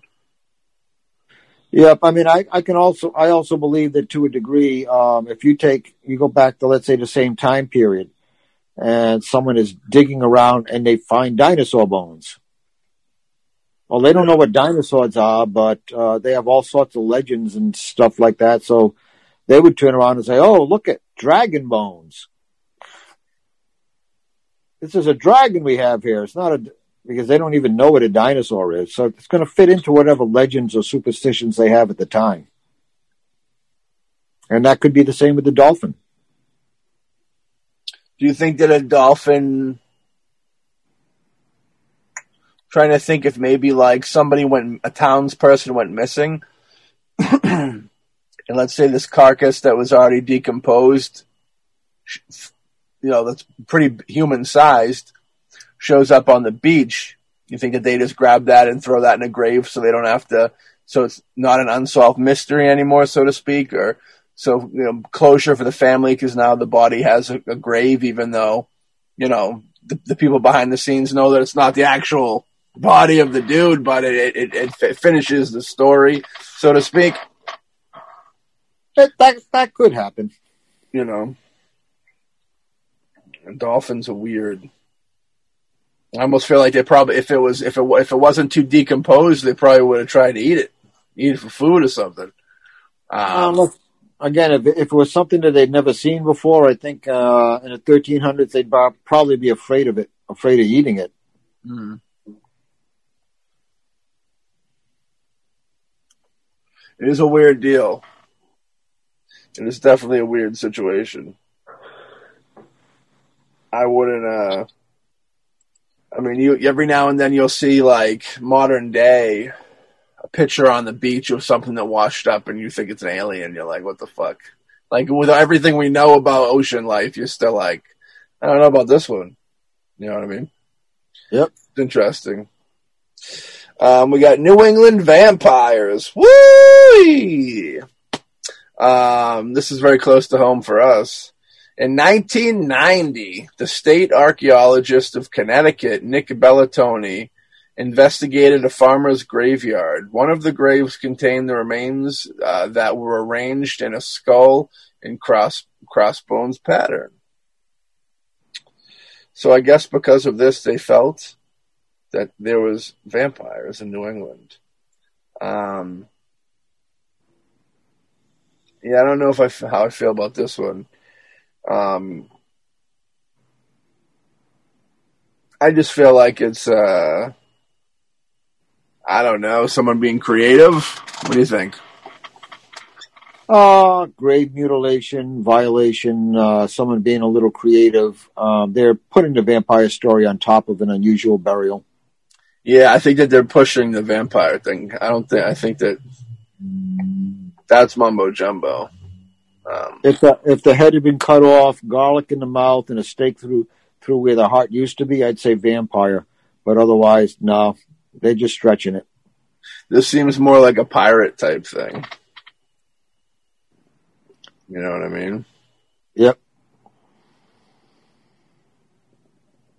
Or if like maybe somebody did somebody a group of people did somebody wrong and he killed them all and put them all in the same grave type deal. You know what I mean? Oh, that one wasn't that one wasn't too crazy. You know what I mean? All right, but we're gonna wrap it wrap it up um, with one more. We have the toxic event, uh, the toxic woman, not to be confused with the toxic Avenger. Um, in 1994, a woman named Gloria Ramirez was admitted to the emergency room at California's Riverside General Hospital for the final stages of her cervical cancer. Nurses begin to notice strange ammonia like odors coming from her body and 23 members of the hospital staff fell ill shortly after Gloria arrived. So, um, I believe that when you're dying like that, I feel like your body would put off some some probably smells the the shit that that that is going on within your body literally things rotting and dying and shutting down and all that i think um that in itself would probably unload. There'd probably be some net, f- funky smells coming out of your pores. And knowing that, I think you you worked at a hospice care, so you might have a better, you might know more than me. But I feel like death when when death gets close, it might, might be something you can almost smell on somebody. And um, in the case of that, I feel like that would almost make people sick to their stomach. Or you know, people when people go septic and the, they got the you know infections and you know rotten shit in their bloodstream and stuff. Like that stuff can smell too, and I almost feel like this is the smell of something rotting or something like that, or the smell of death um, that was making people uncomfortable. What's your thoughts? Well, I can agree that uh, the body goes through changes and you will smell differently. The other thing is that in 1990, what chemicals were they using to treat cancer. because those will affect the body. And if this person was was absorbing those chemicals and releasing those along with uh, the cancer and what was going on in the body, there could have been a contamination going on there, basically from because we know that like chemotherapy and other therapies, many of them are toxic. Yeah. So what she could have been releasing toxic gas literally coming out of her body uh, between the cancer itself and the treatment. Now they may have re- probably have refined it so that that doesn't happen now, but I, I could see where that could could have happened at a time uh, when I understood it less, or the treatments were a little bit more crude. Yeah, I mean, you take a situation like, uh, uh, you know, people eat a lot of onions and garlic and stuff, and it sweats through their pores. You know what I mean? And people go, "Oh, you smell, you can smell it through there." That's just the food. So, let alone pumping these chemicals into people as well as everything going on inside them. It's like, yeah, you know, it's gonna, you know, it's like not to be funny, but it's kind of like like farting is you do you fart because the chemicals in your stomach or whatever from digesting all the food, the gases have to come out. So, um, you know, you fart and it smells bad, you know. So she she can she has all that stuff in there too, and you know it it can leak through your pores. You know what I mean? So you get you got a, a stench of bad stuff going on that you know comes through. And I know I had a diabetes scare and um, when I had the diabetes scare, they uh, um, like a paint thinner. They said that you get like on your breath, you get like a paint thinnery type taste from like the chemical like in your body. Like you get there's a weird, and so it's like that, you know. And you can, I remember like they said they could smell like the like like the smell like the paint thinner smell on me like when I was talking, like that's how bad it was. So like if you could smell that, I feel like it's the same deal. Um, with um, that was the first time I told my paint dinner story. Right there, you go. Um, but if you can smell something like that, then I feel like it'd be the same deal where it would just come out of you. Whether you know your breath, you're coming out of your pores, you, you, when you sweat, you know. I think it's more of one of those things that if you got bad stuff in you, then yeah, it's probably going to be a little more funkier and, and foul. And um, I know people that have just smelled. There was nothing they could do about it. They just smelled. Like I had, a, I had an old roommate that he probably could have showered better, but for the most part, like he just he was a hairy guy and he couldn't escape the fucking smell of like bo. And and so people are, are different. They all throw off different odors, and maybe she was somebody that unfortunately your body threw off odors to begin with, and this just increased with the, the extra stuff that was going on. Uh, the like the extra stuff that was going on, depending upon what they were giving her, along with what was going on in her body to begin with, yeah. just could have been the, the absolute wrong combination, and that is why people started getting sick. Yeah, because like getting sick, well, like if they were dying, if people were dying, from from smelling her, that'd be one thing. But just getting sick is that's a that's a long line of possibilities too. That could go from anything to oof, oh, I need to leave the room to literally like thrown up everywhere. There's different there's different levels of you know f- falling ill that could go with that. So yeah, it could be anything from it could be anything from you know just the foul smell to you know you get people that have um, like open sores and shit on there that, that that those smell because you know f- flesh is like rotting and there's bad shit going down under the surface. So like even that right there, you know, would make people gag. So it's just one of those things, you know. It's I think it's a matter of that when they say she's a toxic woman, I think they're a little hard on her. Um, I wonder if she, I wonder if she survived or if she she passed. Um, but yeah, it's a little, you know, I feel like that was just kind of the case. Um, cervix cancer, cervical cancer, um, that's all down in your abdomen and stuff like that. So it's possible that she could have had digestive issues. You know what I mean? Which right there is going to cause that could put off a smell. So I don't know. Un- unfortunately, I think it was just like uh, there was nothing supernatural or unexplainable to this one. I think it was just a matter of bodily functions and uh, the situation she was going through and her her personal, unique uh, body body situations. You know what I mean? Yeah, everybody's uh, body chemistry is different. Yeah. How it responds to things and the odors that it gives off or how it processes. So yeah, I, I don't think it's supernatural. I think that she may have had an unusual body chemistry and a combination of what was going on in the medicines just uh, caused her to give off some sort of gas or something which made people sick. I think that one is not really a major mystery. I think that uh, it's definitely not supernatural. Yeah. No, I agree completely. I always felt bad for her because she was going through like going through tough times, and then she had to have that added on top of it. Made it even worse. Made her stay even worse. I hopefully she got healed up, uh, and if not, rest in peace. You know, that's a unfortunate thing, but um, yeah, that's kind of where the buck stopped on my list. So yeah, we, we kind of we wanted to roll into a couple more uh, unexplainable or possibly explainable situations. I think we did a good job explaining in the unexplainable. I think the only thing that we really couldn't explain was a ship full of people disappearing without rhyme or reason, uh, and anything else, any anything else done away with. Well, you know, uh, ET went home and he took some people with him. yeah, I assume. I assume if they're out there roaming, they've been out there roaming for as long as humans been around.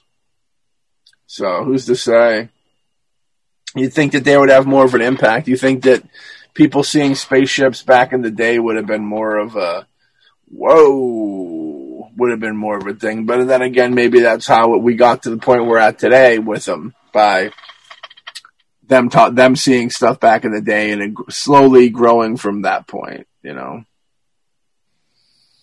It's a possible thing. It's possible. So hell, hell yeah, that was another episode of uh, the paranormal experience, the ghostly stuff, mostly ghostly. You know, we thank y'all again. Me and Ray both thank everybody again for listening.